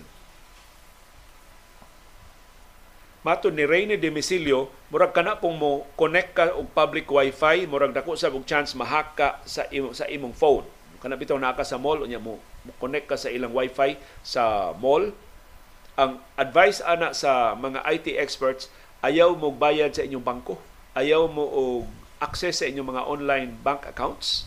Kuna mo sa mga public wifi hotspots kay dako kayo og posibilidad nga dunay makalili sa inyong mga transaksyon ya tili makawat hinuon ang inyong uh, private data sa mga gusto na yung makadaog o mga kalendaryo paabot na lang yun mong kadiyot. Kay nagpaabot na lang tas confirmation sa Limtong Press. Kano sila na ma-deliver ang mga kalendaryo kaya ako na silang gipadadaan sa lista sa mga outlets sa Wow Travel and More. Unya mga outlets nga dili nila ma-appeal sa ilang delivery mamalihog ta sa uban nga makatabang nato or mo mo book online. Do naman ko natultulan nga katong trans Transportify, maka pahuwam sila na itong multicab, bayad lang ta, may muhatod sa mga kalendaryo gikan sa Limtong Press padungad to sa mga outlets sa Wow Travel and More. Once mapahimutang na nato ang mga kalendaryo, luwatan na dayon nato ang pangutana. Kay ngilan bansan mangutana na ta nyo wapay kalendaryo. Aron nga diha diha dayon katong gusto mo kubra dayon mga kalendaryo, available na mga kalendaryo nga inyo maklaim gikan sa mga outlets sa Wow Travel and More o sa Yule's General Merchandise sa siyudad sa Talisay.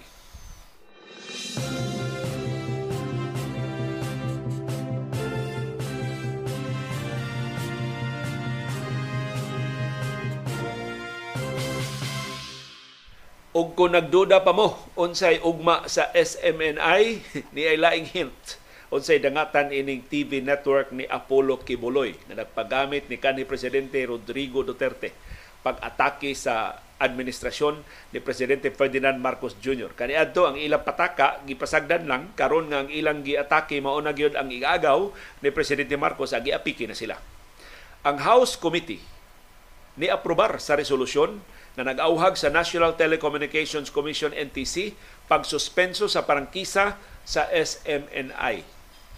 Kansang kompanya na rehistro sa prangkisa mao ang Swara Sog Media Corporation kining SMNI ang tinuod nga ngan ini Sun, Sunshine Media Network International. Pero ang Sun anak dili adlaw, Sunshine Media Network International. Sigon sa House Committee on Legislative Franchises, ang Sawara, Suwara Sag Media Corporation ug ang SMNI nakalapas sa ilang lagda. ug mao ni naka makapabalaka sa SMNI ang nangamahan sa resolusyon pagsuspenso nila taga Davao City. Di inaa mahimutang ang headquarters sa SMNI. Di inaa magpuyo si Apollo Kibuloy. Di inaasan magpuyo si kanhi Presidente Rodrigo Duterte. In fact, iyan yung pag-umangkon ni kanhi Presidente Duterte si Kongresista Margarita Nograles. Maoy ni pasiugda ining resolusyon pagsuspenso sa operasyon sa SMNI. Matod ni Kongresista Margarita Nograles ang ayang suspinsuhon ang prangkisa sa SMNI tungod sa ilang pagpakatap og fake news batok sa mga government officials apil na ni House Speaker Martin Romualdez. Na by the way, maorag yun ni ngano nga nagpakabana ang Kongreso batok sa SMNI. Suma, pila ni man katuig ang SMNI nagsigi og red tag sa mga leader sa oposisyon, nagsige red tag sa mga grupo sa mga abogado, nagsige red tag sa mga aktivista, wagi nagtagad. Wagi napakabana. Pero ilang maghihilabtan si House Speaker Martin Romualdez, ilang gipasangila nakagasto ng 1.8 billion pesos sa iya mga biyahe, uh, piki.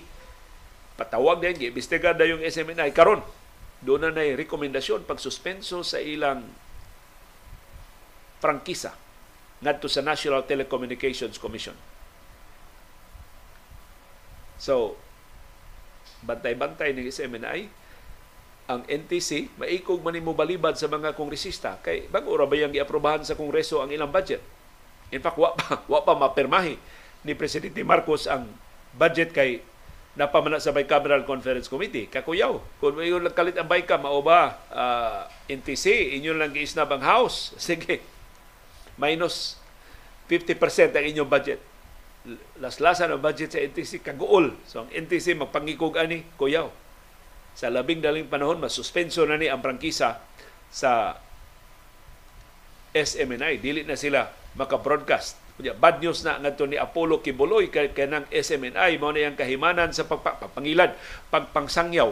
O bisan unsa na lang mga notisya ngadto sa iyang mga membro. Napipila nila, nikiha na niya dias Davao, pero gibasura lang ang mga kaso, pipila nila, nikiha na dito sa Estados Unidos o karon. Gi dasunan sa Federal Bureau of Investigation nakahipos ang FBI o mga ebidensya batok ni Kibuloy. Mao nang usa si Kibuloy sa most wanted sa Federal Bureau of Investigation sa Estados Unidos ambot kanusa na moabot ang iyang arrest warrant o kanusa na maaprobahan sa lokal nga mga korte aron mapusasan na ni Kibuloy o mapugos na ning atubang siya mga kasong pagpanlugos, sex trafficking, pagpangwarta, pagpangilkil, pagpanaugdaog, pagpangyatak sa tawhanong katungod sa mga sakop siyang simbahan dito sa Estados Unidos sa Amerika.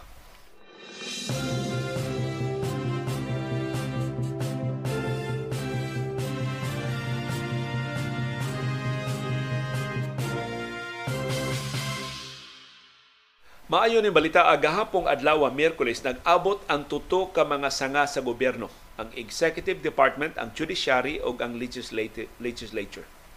Og ang ilang gitutukan nga problema ang kahuot sa ato mga prisuhan.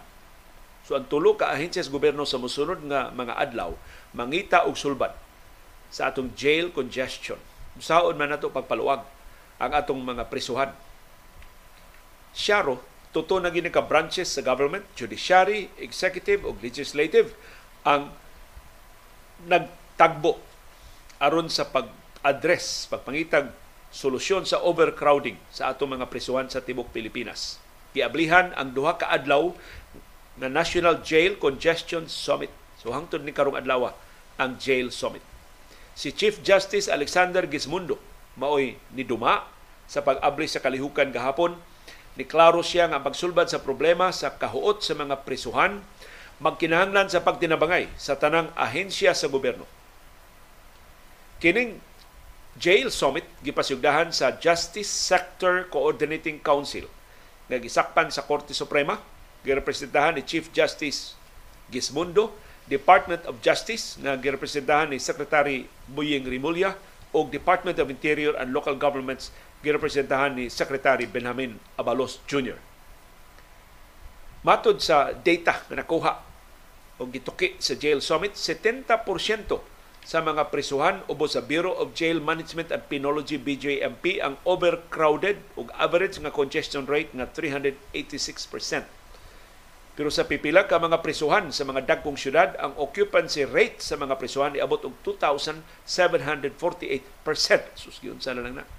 Sigun mag-classmate Yul Julia, dili na na sinardinas, gi corn beef na sa kahuot ang ato mga piniriso. Ang mga prisuhan ubos sa Bureau of Corrections, Bucor, overcrowded sab.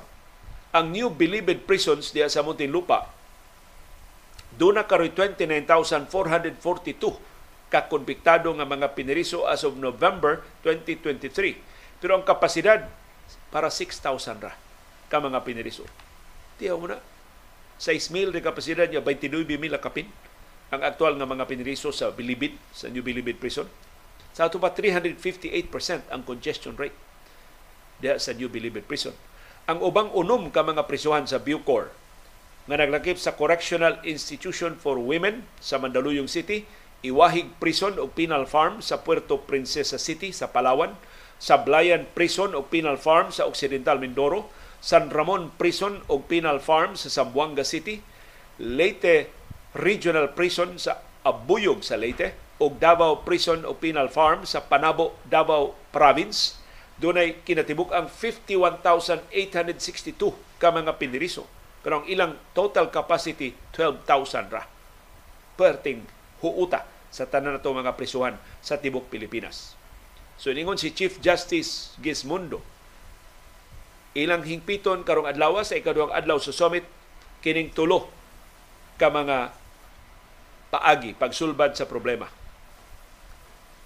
Una, pag-reduce sa admission. So, minusan ang gidaghanon sa mga piniriso. Unsaon man, pinagi sa pag-decriminalize sa libel ug uban nga mga krimen. So dakong kahigayonan after today mo hukom og rekomendasyon ang jail summit nga i-decriminalize ang libel aron maminusan ang mga piniriso.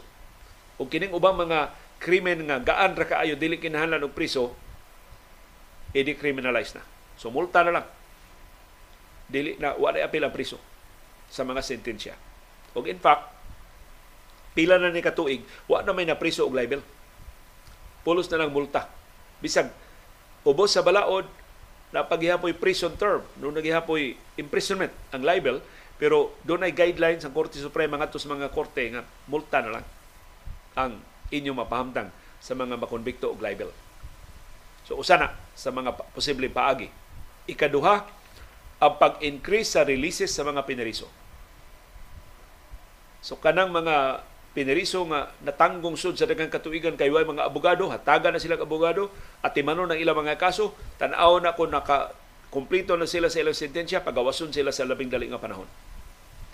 Kadtong maayo og mga lihok diya sa maka-avail anang Good Conduct Time Allowance, GCTA, na benepisyo. Og ikatulo, pag-expand sa mga jail facilities o capacities. Palapdan, tarungon, palambuon, dugangan ang atong mga prisuhan. So inaot sa labing daling panahon masulbad na ni ang jail congestion. Kay natunghaan na tag investigador sa United Nations gitawag atong atensyon na unsa man na ang inyong mga prisuhan? Mura man mga palitos posporo magbarog man itaw ng mga piniriso bisan mga tug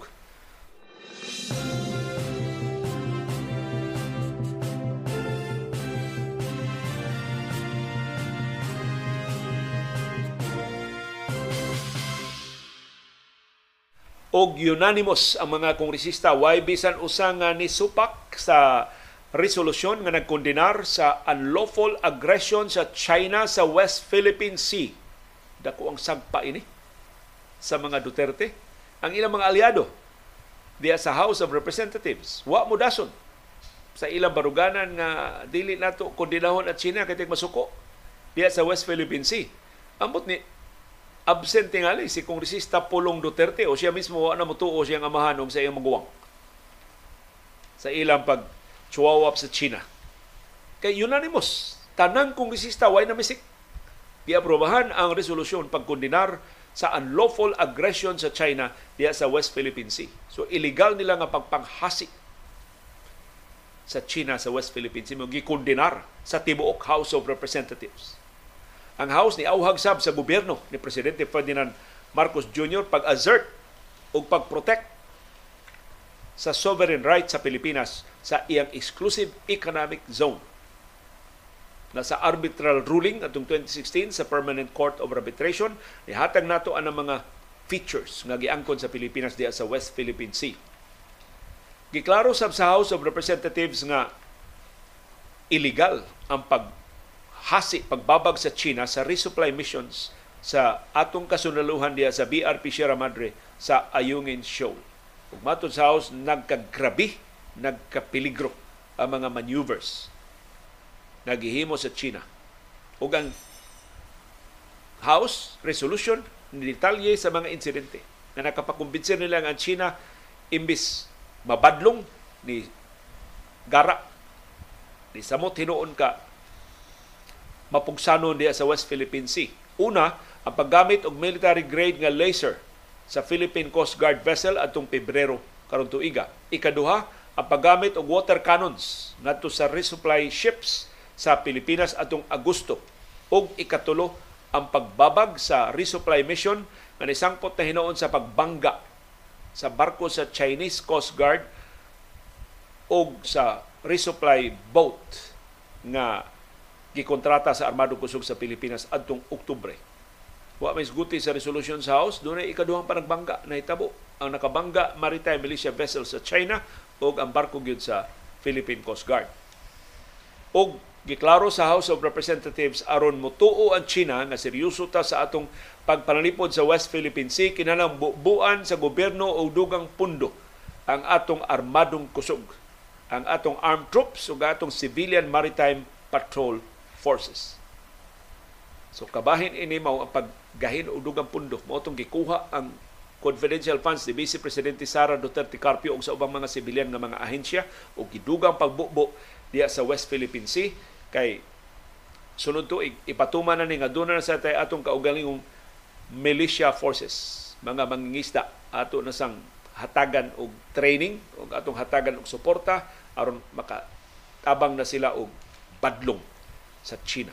Kay limitado man ang atong mga barko o mga sundao o mga sakop sa Philippine Coast Guard o sa Philippine Navy, hinaot ang mga mangingisda nga kada adlaw jud nga mangisda diha sa West Philippine Sea mahatagan na og suporta sa gobyerno aron makatabang og badlong bisan pag-communicate na lang nga dunay pagpanghasi among nahiuguman dinhi aron mas immediate ang suporta ang assistance nga mahatag dayon sa Philippine Coast Guard sa Philippine Navy o sa National Task Force sa West Philippine Sea.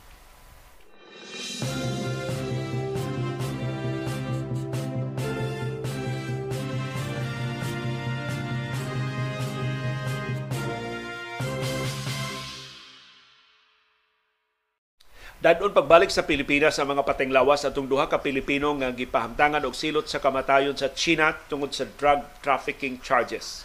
Ang remain sa duha ka mga Pilipinon gitakda nga moabot na din sa Pilipinas karong simanaha.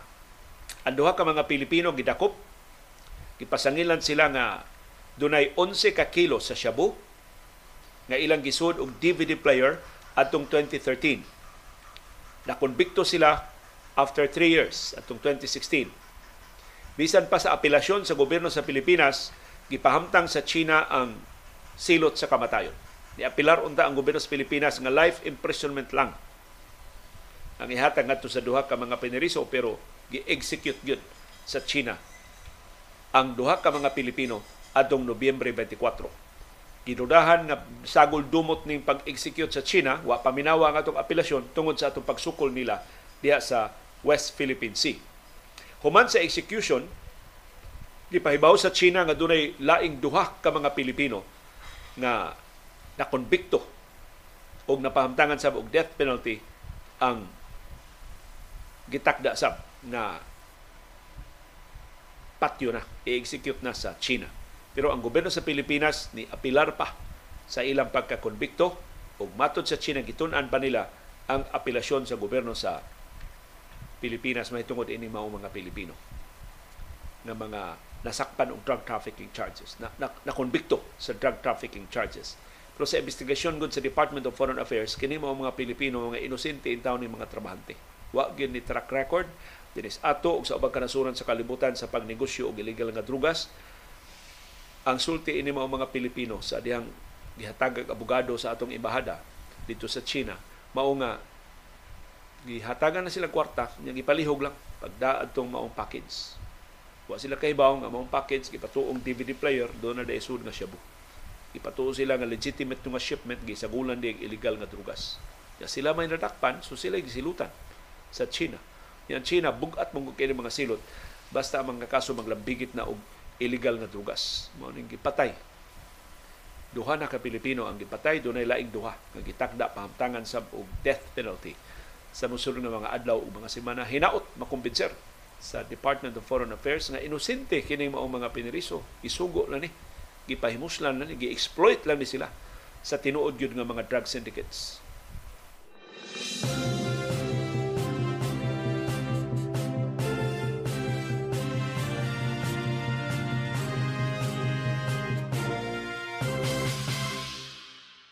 Mahitungod sa nagpadayong gubat sa Gaza, tali sa Israel ug sa Hamas, doon ay reklamo ang Estados Unidos. Matod sa Estados Unidos, gisabotahi sa Israel ang dugang suporta ngadto sa mga sibilyan sa Gaza. Kay nahagsa naman ang ceasefire, gilisod-lisod na sa balik sa Israel ang pagsud sa mga hinabang para sa mga sibilyan diya sa Gaza. Kanang mga hinabang gikan na sa nakalilaing kanasuran sa kalibutan nga dito na imbudo sa Egypt Kay ang Egypt man mao'y dunay bugtong agianan pero sa Gaza nga dili mo agi sa Israel. Kanang Rafah crossing border. Ana di agi ang tanang hinabang karon. Specify gyud sa Estados Unidos ang kakuwang sa fuel sa Gaza. Gitugutan na na sa Israel na pasudlan ang fuel pero karon ilan sang gilisod-lisod balik ang pasud og fuel diya sa Gaza. Ug ningon ng Estados Unidos importante na ang fuel aron maka-operate pagbalik ang mga ospital, aron makasiga pagbalik ang kuryente aron nga mapreserbar ang mga pagkaon nga hinabang ug aron doon na intay igo o limpyo nga water supply ang mga mulupyo diha sa Gaza. So giapura sa Estados Unidos ang Israel ayaw naglisod-lisura. Ipasod ng fuel ug ubang mga hinabang para sa mga sibilyan sa Gaza. Ningon ng Estados Unidos, agresibo sila nga nagsige og apura sa Israel sa ilang sabot-sabot nga dugangan ang mga truck sa mga hinabang nga pasudlon diha sa Gaza. Matud sa Estados Unidos, the level of assistance that's getting in Gaza is not sufficient. Kuwang ang mga hinabang nga gitugutan sa Israel nga makasud sa Gaza. It needs to go up and we've made that clear to the government of Israel. Kinahanglan ng dugangan ug amo nang giklaro, amo nang gibalik-balik sa among mensahe ngadto ni Israeli Prime Minister Benjamin Netanyahu ug sa mga opisyal sa Israel. The level of fuel that is going in is not sufficient. Kuwang kaayo ang fuel. aron maka balik in town pag supply og kuryente og tubig sa mga sibilyan diya sa Gaza. It needs to go up. So muna lang up ultimatum ngadto sa Israel kinahanglan sa labing daling panahon dugangan ang mga hinabang nga inyong tugutan na makasud diya sa Gaza. Kay gikan gud sa Rafah, Rafah crossing border na pamangoy checkpoint ang gibutang ang Israel sa di pa ka makasud ngadto sa Gaza. In fact, I don't know, giusab na ba karon langay kaayo kay ang truck nga karga hinabang gikan sa Egypt, habwaon ta ng hinabang, pagsusi wa ba dito'y malditom sa kining Hamas, wa ba dito gipayuhot nga mga eksplosibo o ubang mga gamit pang sabotahe sa Israel, unya matagbaw na nga ng Israel nga way sagol pulos gyud hinabang, ikarga og laing truck. So katong truck gikas Egypt mo balik to nga basiyo. Doon na ilaing truck nga maoy mudangan to na sa Gaza. So maabdag siyam-siyam pagkarga, diskarga, karga, diskarga sa mga hinabang aron pag-satisfy ining dili na reasonable nga mga lagda sa seguridad sa Israel. Kaya kini paglisod-lisod naman ang gini tuyo ani. Doon may clearance gikan sa Egypt. Doon may clearance gikan sa United Nations. Nya gawas nga ang Israel mo tan-aw lang uta ila pag yung ipahabwa, nya ila pag yung ipa balhin og laing truck ang mga hinabang una pasulod ngadto sa Gaza. So kini ang tuyo lagi sa Israel ini mao ang pag lisod-lisod sa mga sibilyan aron mobakwit sila. Pero asa man sila mobakwit? Nga sa Northern, Northern Gaza, hastang Southern Gaza, gibombardiyohan naman sa karon sa Israel. Pero daghan kayo nagduda na si Israeli Prime Minister Benjamin Netanyahu nitukar na sa dangyang pagkapolitiko. Gipamulitika niya kining gubata. Kahibaw man si Netanyahu sa pagtibuksok sa iyang popularity rating, 20% na lang sa mga Israelis ang nisaalig niya. After the war, taktak ni siya. So, si Benjamin Netanyahu, siyang kapolitiko, iya ning inaton ang gubat kutob sa mahimo. Iya ni siguroon nga ang gubat mulungtad pa og taod-taod aron madugay-dugay pa siya dias gahom makakita pa siya laing maniubra unsa niya pagpabilin sa iyang pwesto. Sus kontinuod o ng maong pasangil. Kontinuod na mga pasangil na si Netanyahu na politika ni tuyo pag-inat ining gubata murag dili la siya mataktak sa pwesto padung sa prisuhan sa kadaghan niya mga kasong pagpangawkaw o mga pangabuso sa gahom nga nag-ung-ung karon sa mga korte sa Israel nga gusto niyang bungkagon. Hastang justice system sa Israel gusto niyang bungkagon aron dili siya makonbikto ng mga kaso nga iyang giatubang.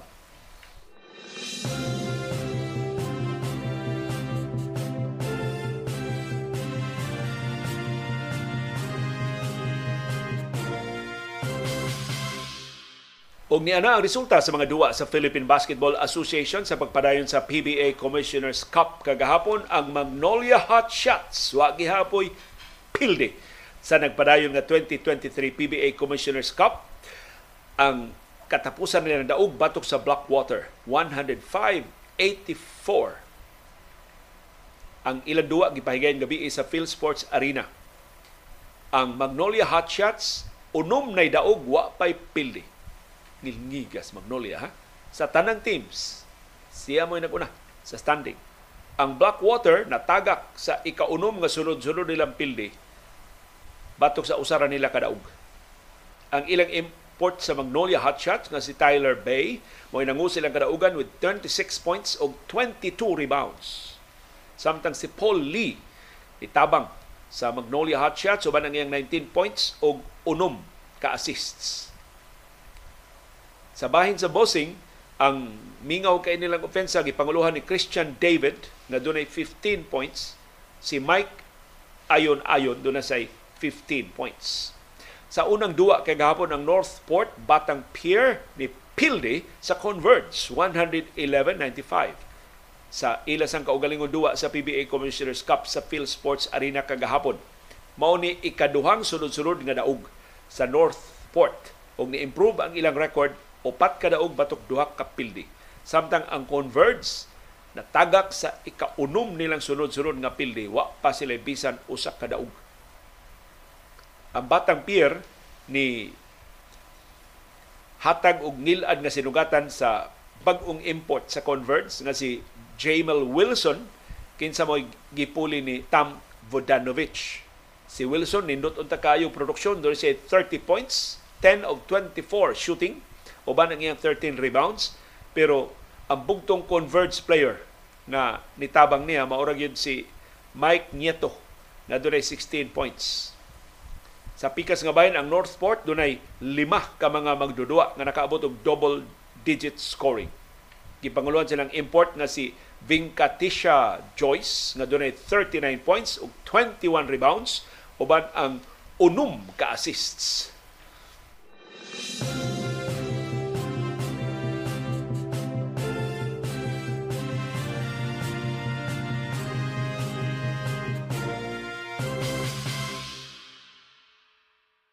Og nahingpit na ang quarterfinals sa NBA in-season tournament Nidaog ang Milwaukee Bucks batok sa New York Knicks 146-122. Si Yanis Antetokounmpo may nangu sa kangil kainit sa scoring sa Bucks o ba nang 35 points. Si Damian Lillard ni tampo og 28 points. Na anugon ang 41 points sa init sa kaayo nga Nick nga si Julius Randle.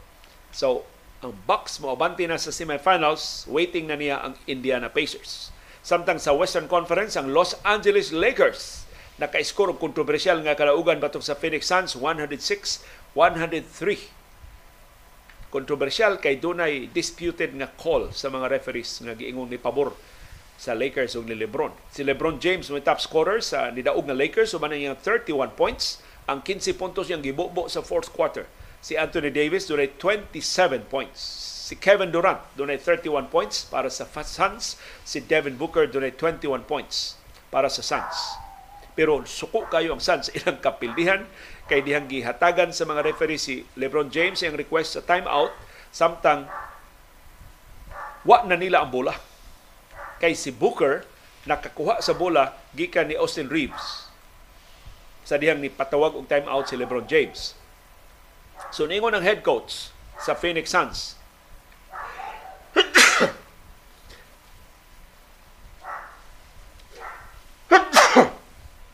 Kini si Frank Vogel, mausay kani head coach sa Los Angeles Lakers. Ningon siya, it's a loose ball. And you can call a timeout on a loose ball. So kung may nagkupot sa bola, di ka ka-timeout. Di ka kapatawag timeout. Pero si Kevin Durant, naingon, sakto ang tawag sa mga referees. Dili objectionable ang call sa mga referees. Maybe nakita ni Frank Vogel lahi, pero ingon ni Kevin Durant, gikan sa iyang nahimutangan sa korte, ang bola na pa sa Los Angeles Lakers. Indeed, pag-review sa mga referees sa video sa duwa, si Austin Reeves mao pay nagkupot sa bola sa dihang ni patawag og timeout si LeBron James. Niingon ang mga referees nga ang bola pagpatawag og timeout ni LeBron James napa sa kamot og sa tuhod ni Austin Reeves. Wa pa natapi. Ang bola palayo niya. So technically, sakto ang timeout gipatawag ni LeBron James. Kay kun wa pa to tuguti sa mga referees ang timeout gipatawag ni LeBron. Turnover man to. Maadto to ang bola sa Phoenix Suns. Doon na pa, I think, 7 seconds ang Phoenix Suns pag-orchestrate sa ilang katapusan nga possession. One point ra ang labaw sa uh, Los Angeles Lakers niya itong higayuna. No, two points naman tiyan ang labaw. Niya, gi-foul sa, sa ensuing play, gi-foul si Anthony Davis, nakapasod si Davis usa ka free throw motong na 3 points na ang labaw sa Los Angeles Lakers. So doon na pa'y chance kay ang katapos possession sa Sunsman pero wa nam- di naman sila ka time out. So gidali-dali ni Kevin Durant si Piat na airball ang iyang three-point attempt. So ang semifinals sa in-season tournament, Indiana Pacers nga number 2 batok sa number 1 nga Milwaukee Bucks. Ug sa Pelicans ug sa Western Conference ang New Orleans Pelicans nga number 3 mao makiksangka sa Los Angeles Lakers sa number 1.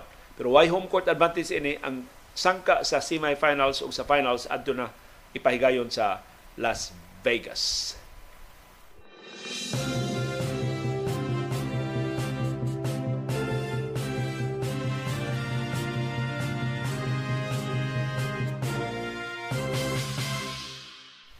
Samtang mamahuay silang LeBron James ug ang laik ubang mga magdudua nga apil pa sa semifinals o posible sa finals sa in-season tournament.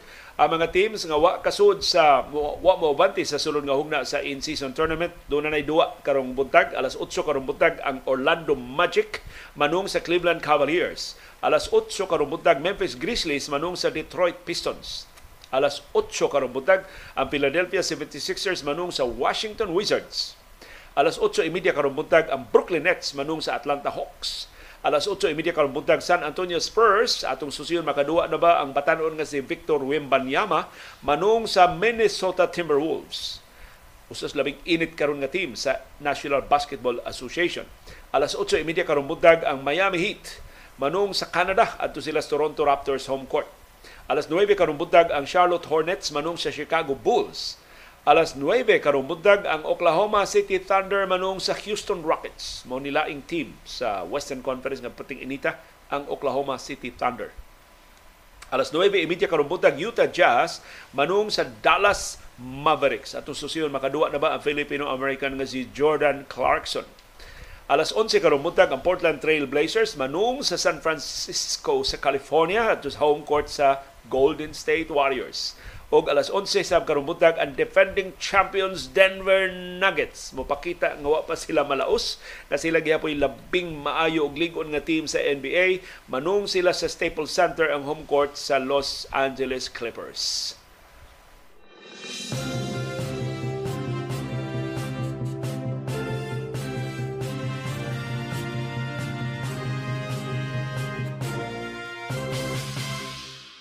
Daghang salamat yung aktibo nga pag-apil o pagsuporta sa atong mga programa. Ani ang atong viewers views. Ang atong mga viewers on demand, wa kabot sa atong live streaming, ang ilang mga komentaryo mo atong i-highlight karong buntaga sa atong viewers views. Si Beckham Cachero mahitungod ni sa pag-secure sa atong kaugalingon sa mga earthquakes. So, doon mga katalagman. Ang tip diri sa among company safety officer, avoid shouting. Di ko no mosyagit kung do, ma, maabdan nga naa ka sa opisina sa o crowded area atol sa linog kay maka-create man og panic unya para pod maklaro or madunggan ang safety instructions while ongoing pa ang paghitabo. Si Francisco Pilago Jr. niingon ang Labor Department sa Pilipinas parte ni sa aksyon ba sa Hong Kong why wage petition gi umintuhan ang minimum wage sa mga Pilipino nga domestic workers dito sa Hong Kong Labor Department sa Pilipinas dili lunlun ang ilang interes para sa labor. Magpangikog sila og tandog sa mga employers bisan pa sa kalapasan nga nahimo batok sa mga mamumuo. Unya iya sugyot ini mga sakyanan nga naghuot na sa atong kadalanan padak-an ang buhis sa bag-ong sakyanan aron di na magpataka og pamalit ang bag-ong bag-ong sakyanan ang mga adunahan aron dili mapuno ug mahuot ang atong trapiko. Si Agapito Uraka niingon iapil pod unta og paumento ang tax sa pagpalit og mga sakyanan para mahimsog pod ang atong kadalanan. Hawan ti ali ang atong kadalanan. Si Regina Bibira niingon ang pasalig ni Agriculture Secretary Kiko Laurel pareho ra nas pasalig sa Department of Health. Salig mo ayaw glaob. Si Edith niingon regarding sa mga natanggong nga mga babae nga motrabaho unta sa Vietnam mao dili ta ka blame sa Bureau of Immigration na istrikto nato mga ingon ini nga mga tao. Ang rason nganong kitang tarong nga biyahero lisod-lisoron kay naa may mga badlungon. Unyag problema sa laing nasod sa ilang illegal nga panrabaho patabang dayon sa atong gobyerno. Last na kong biyahe 3 weeks ago nangayo jud ang MCIA Bureau of Immigration maktan Bureau of Immigration ni og Certificate of Employment o COE. Nakaagi nako both sa NAIA o sa MCIA nga Bureau of Immigration. Dili ingon ana ka istrikto ang Bureau of Immigration sa Mactan pero kini sila nasakpan gyud lain na tong viewer ni ingon kinsa man itag iya anang laton denya diri subang dako. Alcoholic drinks man na ilang product. Gamay pa ko nagbarug na ng ilang kompanya sama sa San Miguel. At ang iya sa laton denya mao ang San Miguel Food and Beverage Incorporated.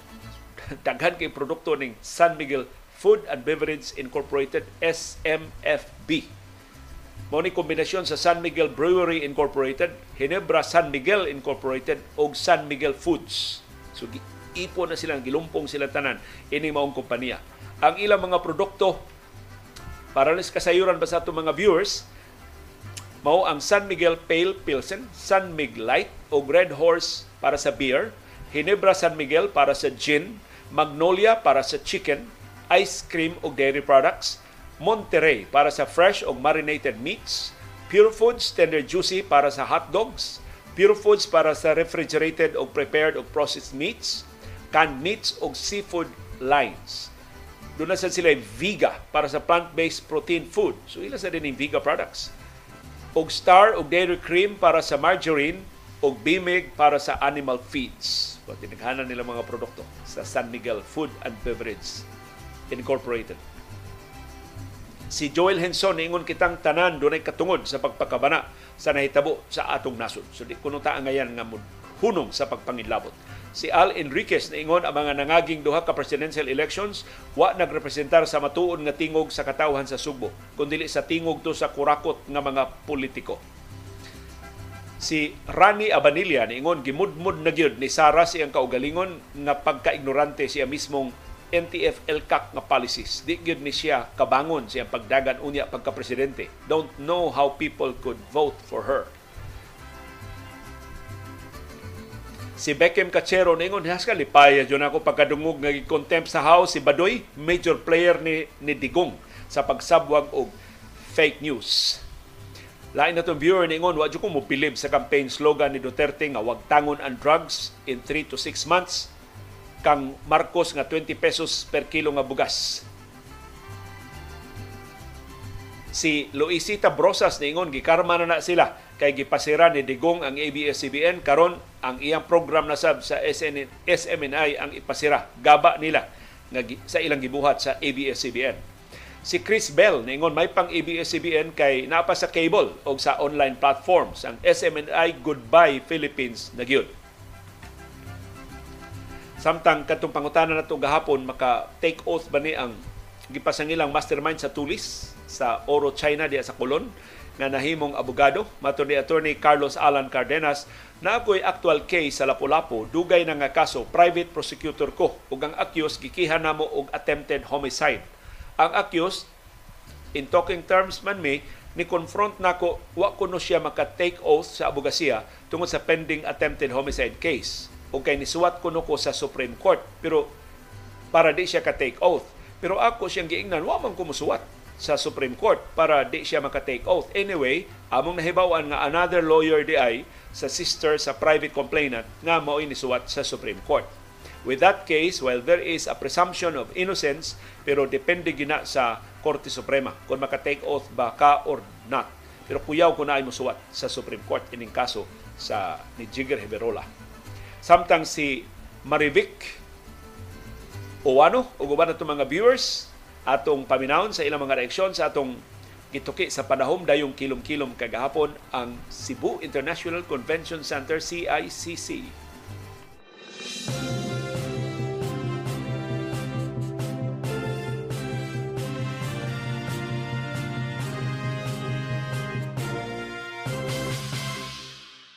Yan ang atong viewers views part 2 Matod ni Marivic Owano, CICC is a waste of taxpayers' money. Si Righteous Indignation ingon na wa o why common sense kay ang mga kurakot ni Daugman kaanugon sa kadako kwarta gikan sa buhis nga nabolsa. Si Victor De Aquino niingon mga hamtong ra ang nada sa ilad ni Duterte ug ni Marcos sa mga batanon mas nibilib ko suma sa rally ni Lenny nga mga batanon ang kadaghanan. Uy, Victor De Aquino ang statistics nagpakita mga batanon na ilad sab sa TikTok o sa ubang fake news sa mga Marcos.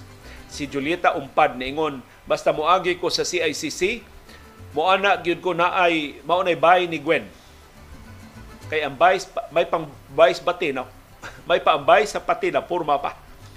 Si Rebecca Monares ningon kalabera na ang CICC karon. Si Jojo Alcalen ningon perting gubaan na sa CICC karon simbolo sa corrupt government ni atong higayuna pero absulto si Gwen sa tanang kaso pero naay Ginoo nga nagtan-aw. Lain na tong viewer ningon bag-o pa nahuman ang CICC diha giheld ang high school graduation sa akong anak.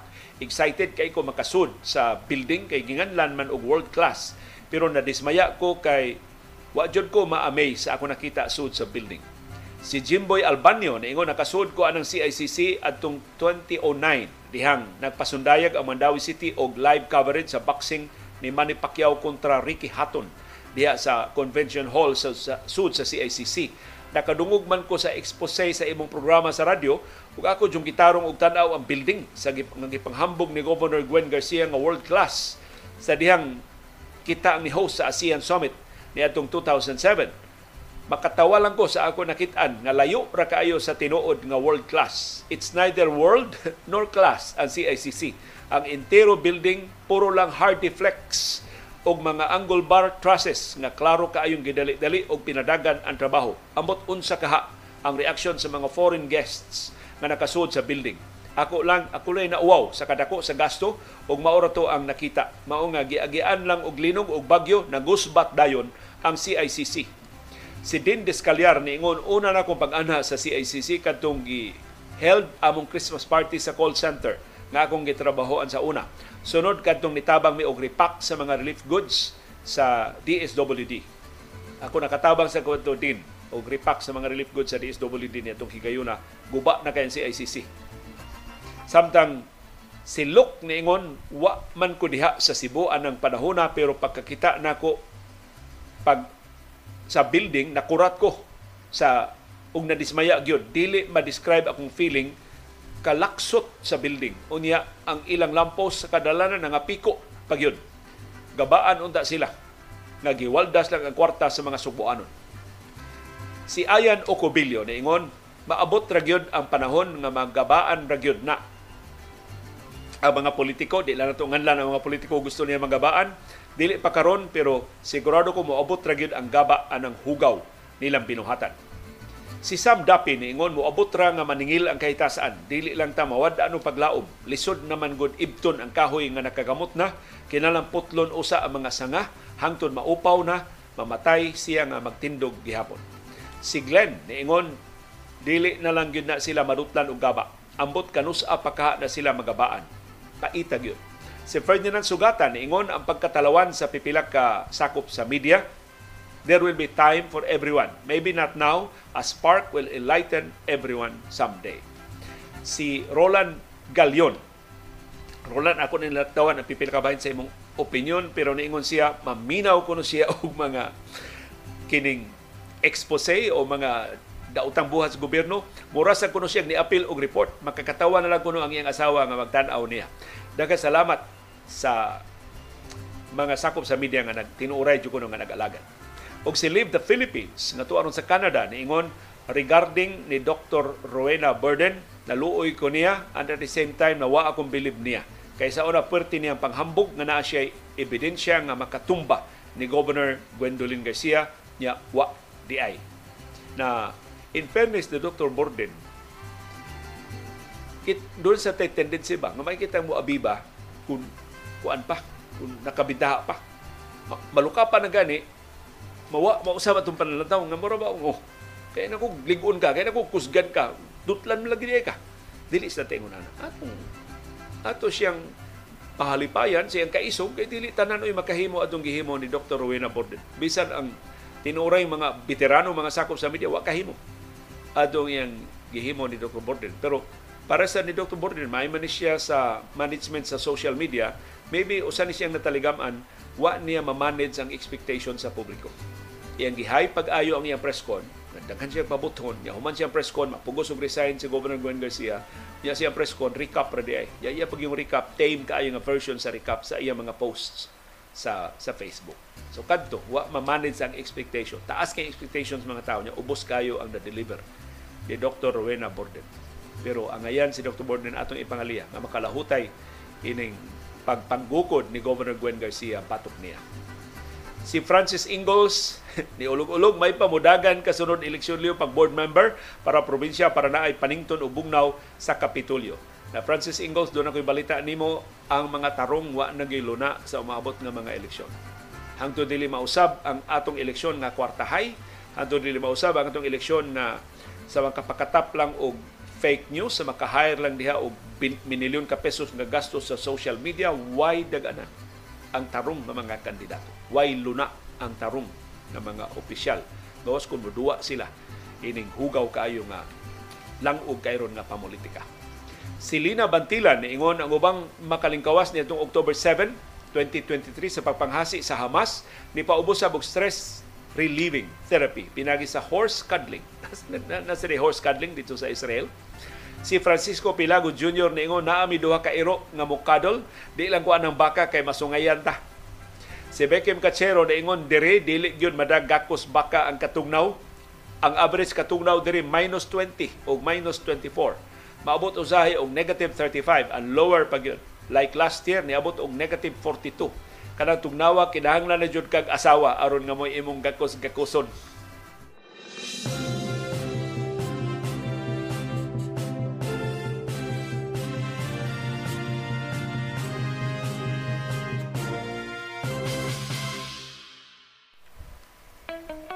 Dunay daghang matang sa kasayuran. Dunay kasayuran pinadailang, dali ra kay mahibawan. Dunay sa kasayuran gitaguan, gilumluman ang ayang kuykuyon sa katawhan. Kasayuran kinoy-kuyan. Ni salida na sab si Senador Amy Marcos kagahapong adlaw ni padayag na siya siyang hingpit nga suporta si Vice Presidente Sara Duterte Carpio ang gilabanan niya Dili ko na ngayon parisaynon sa gabinete sukway sa auhag ni kani Senador Laila de Lima. Mato ni Marcos nga bisag ni sukwahi si Sara sa baruganan ni Presidente Ferdinand Marcos Jr. mahitungod sa amnestiya. Samtang iyang gisukwahi ang pag-uyon sa administrasyon sa sabot-sabot uban sa mga rebelding komunista. Dili ko no siya ang iyang palagputon gikan siyang opisina kay katapusan ko niya pakisusi usa pa man ka demokrasya bisan ang mga opisyal sa gobyerno makasukwahi mahimong magkasukwahi sa mga baruganan nila. Ipakmatod ni Marcos imbis tangon si Sara Duterte Carpio gikan sa iyang katungdanan ang iyang dasigon sa paghupot og independente nga baruganan. Aron nga ma-fiscalize ang pamunuan ug mas mutarong ang lagda nga ilang mapatuman. Na kung wa pa kamatngon ang mga Duterte ining salida ni Marcos pabor kunuhay nila. Hinaut dunay makahunghong nila nga ang tanang gihimo ni Marcos ni Amy Marcos nga dupa-dupa wa gi kapuslanan wa gi natabang nila suma unsa to mga issue nga giduphan sila ni Marcos sa una confidential funds perting dupa-dupa ang mga baruganas mga Duterte pertin niyang suporta pero wa gid siya paminawa. Wa gid hatagi og importansya. Iya man ang manghod ang presidente, wa gid mutuo niya. So, kung mat-an ni ang mga Duterte, nakamatngon na gitingali ni sila. Nagkining nagtawag siyang kaugalingon og super ate ng Pangulo kutob ni sa istorya. Either wa na ni siya paminawa or kabahin is mga Marcos Romualdez nga drama-drama. Na si Aimee mulaban kunuhay nila, pero mudabo-dabo sa tinuoray ang mga Marcos o Romualdez sa ilang puwersa. So either si Marcos giitsapuera na, wa na hatagi og importansya diha sa inner circle sa Malacañang wa na gyud paminawa. Kay tinuod man ang nagkatruki sila sa First Lady nga si Lisa Araneta or kabahin is maniobra. Aron ang mga Duterte malipat-lipat pa, dili gyud hingpit nga makabasa nga gi marginalized na ron sila sa Marcos Romualdez camp. Ining labing la, uhing lahugay sa politika musalig pa sila ni Amy Marcos magsige og ulog-ulog nila. Pero bisan sa ulog-ulog ni Mar ni Amy Marcos ngadto sa katawhan. Iyang kontrahon ang bag-o mga bolohisan. Iyang kontrahon ang mga pangurakot sa nagkalilain nga mga buhatan. Hangtod karon istorya ra kutob ang iyang giluwatan. Wa gyud siya makahibog aktwal. Wa gyud siya accomplishment anang iyang mga independente kunuhay nga baruganan. In fact, atul sa botasyon nga iya na untang pamatud-an nga lig-on og iyang yung barugan ang iyang sinultihan, di siya ikita. Di, di siya di siya mo appeal sa aktual nga kalihukan. Katugong lalis sa nasunong budget nakahinumdumo nga no lalis sa Maharlika Fund nakahinumdumo supak siya sa Maharlika iya gigitong gikontrahan pag-ayo. Pagbotasyon sa Maharlika kadlawng dako. Si Amy Marcos dito na siya bay nag Berteng hinanuka nagluko-luko wa gid ikita o wa na gid madunggi ang iyang tingog ray nagdako kung napasar gyud ang Maharlika Investment Fund bill na sa way pagpanuko bisan pag kudihay pipilang ka mga probisyon nga nag kaliko-liko nagkasungi o nakahatag in town og sakit sa tangkugo sa mga opisyal sa administrasyon na napasangilan hinuon nga nagpataka o nagbinugo. So, paggawa na ito'y nag-anan ining administrasyon na, di na ta kasiguro kung unsa ning ilang salida, tinud-anay bagid sila nga ining ilang gibarugan nga kausa o kabahin lang ni sa mga drama-drama. So, samas na andan kita'y masyot sa buyot ining pagkahitsuraa. Nagasalamat sa padayon nga pagsuporta sa atong mga programa. O nagasalamat sa inyong padayon nga pakigbisog, pagtugkad sa mga implikasyon sa labing mahinungdanon nga mga panghitabo sa atong palibot. Aron kitang tanan, makaangkon sa kahigayonon pag umul sa labing gawas nun, labing makiangayon, o labing ligon nga baruganan. Maukad to ang among baruganan. Unsay imong baruganan. Nagasalamat sa imong pakiguban.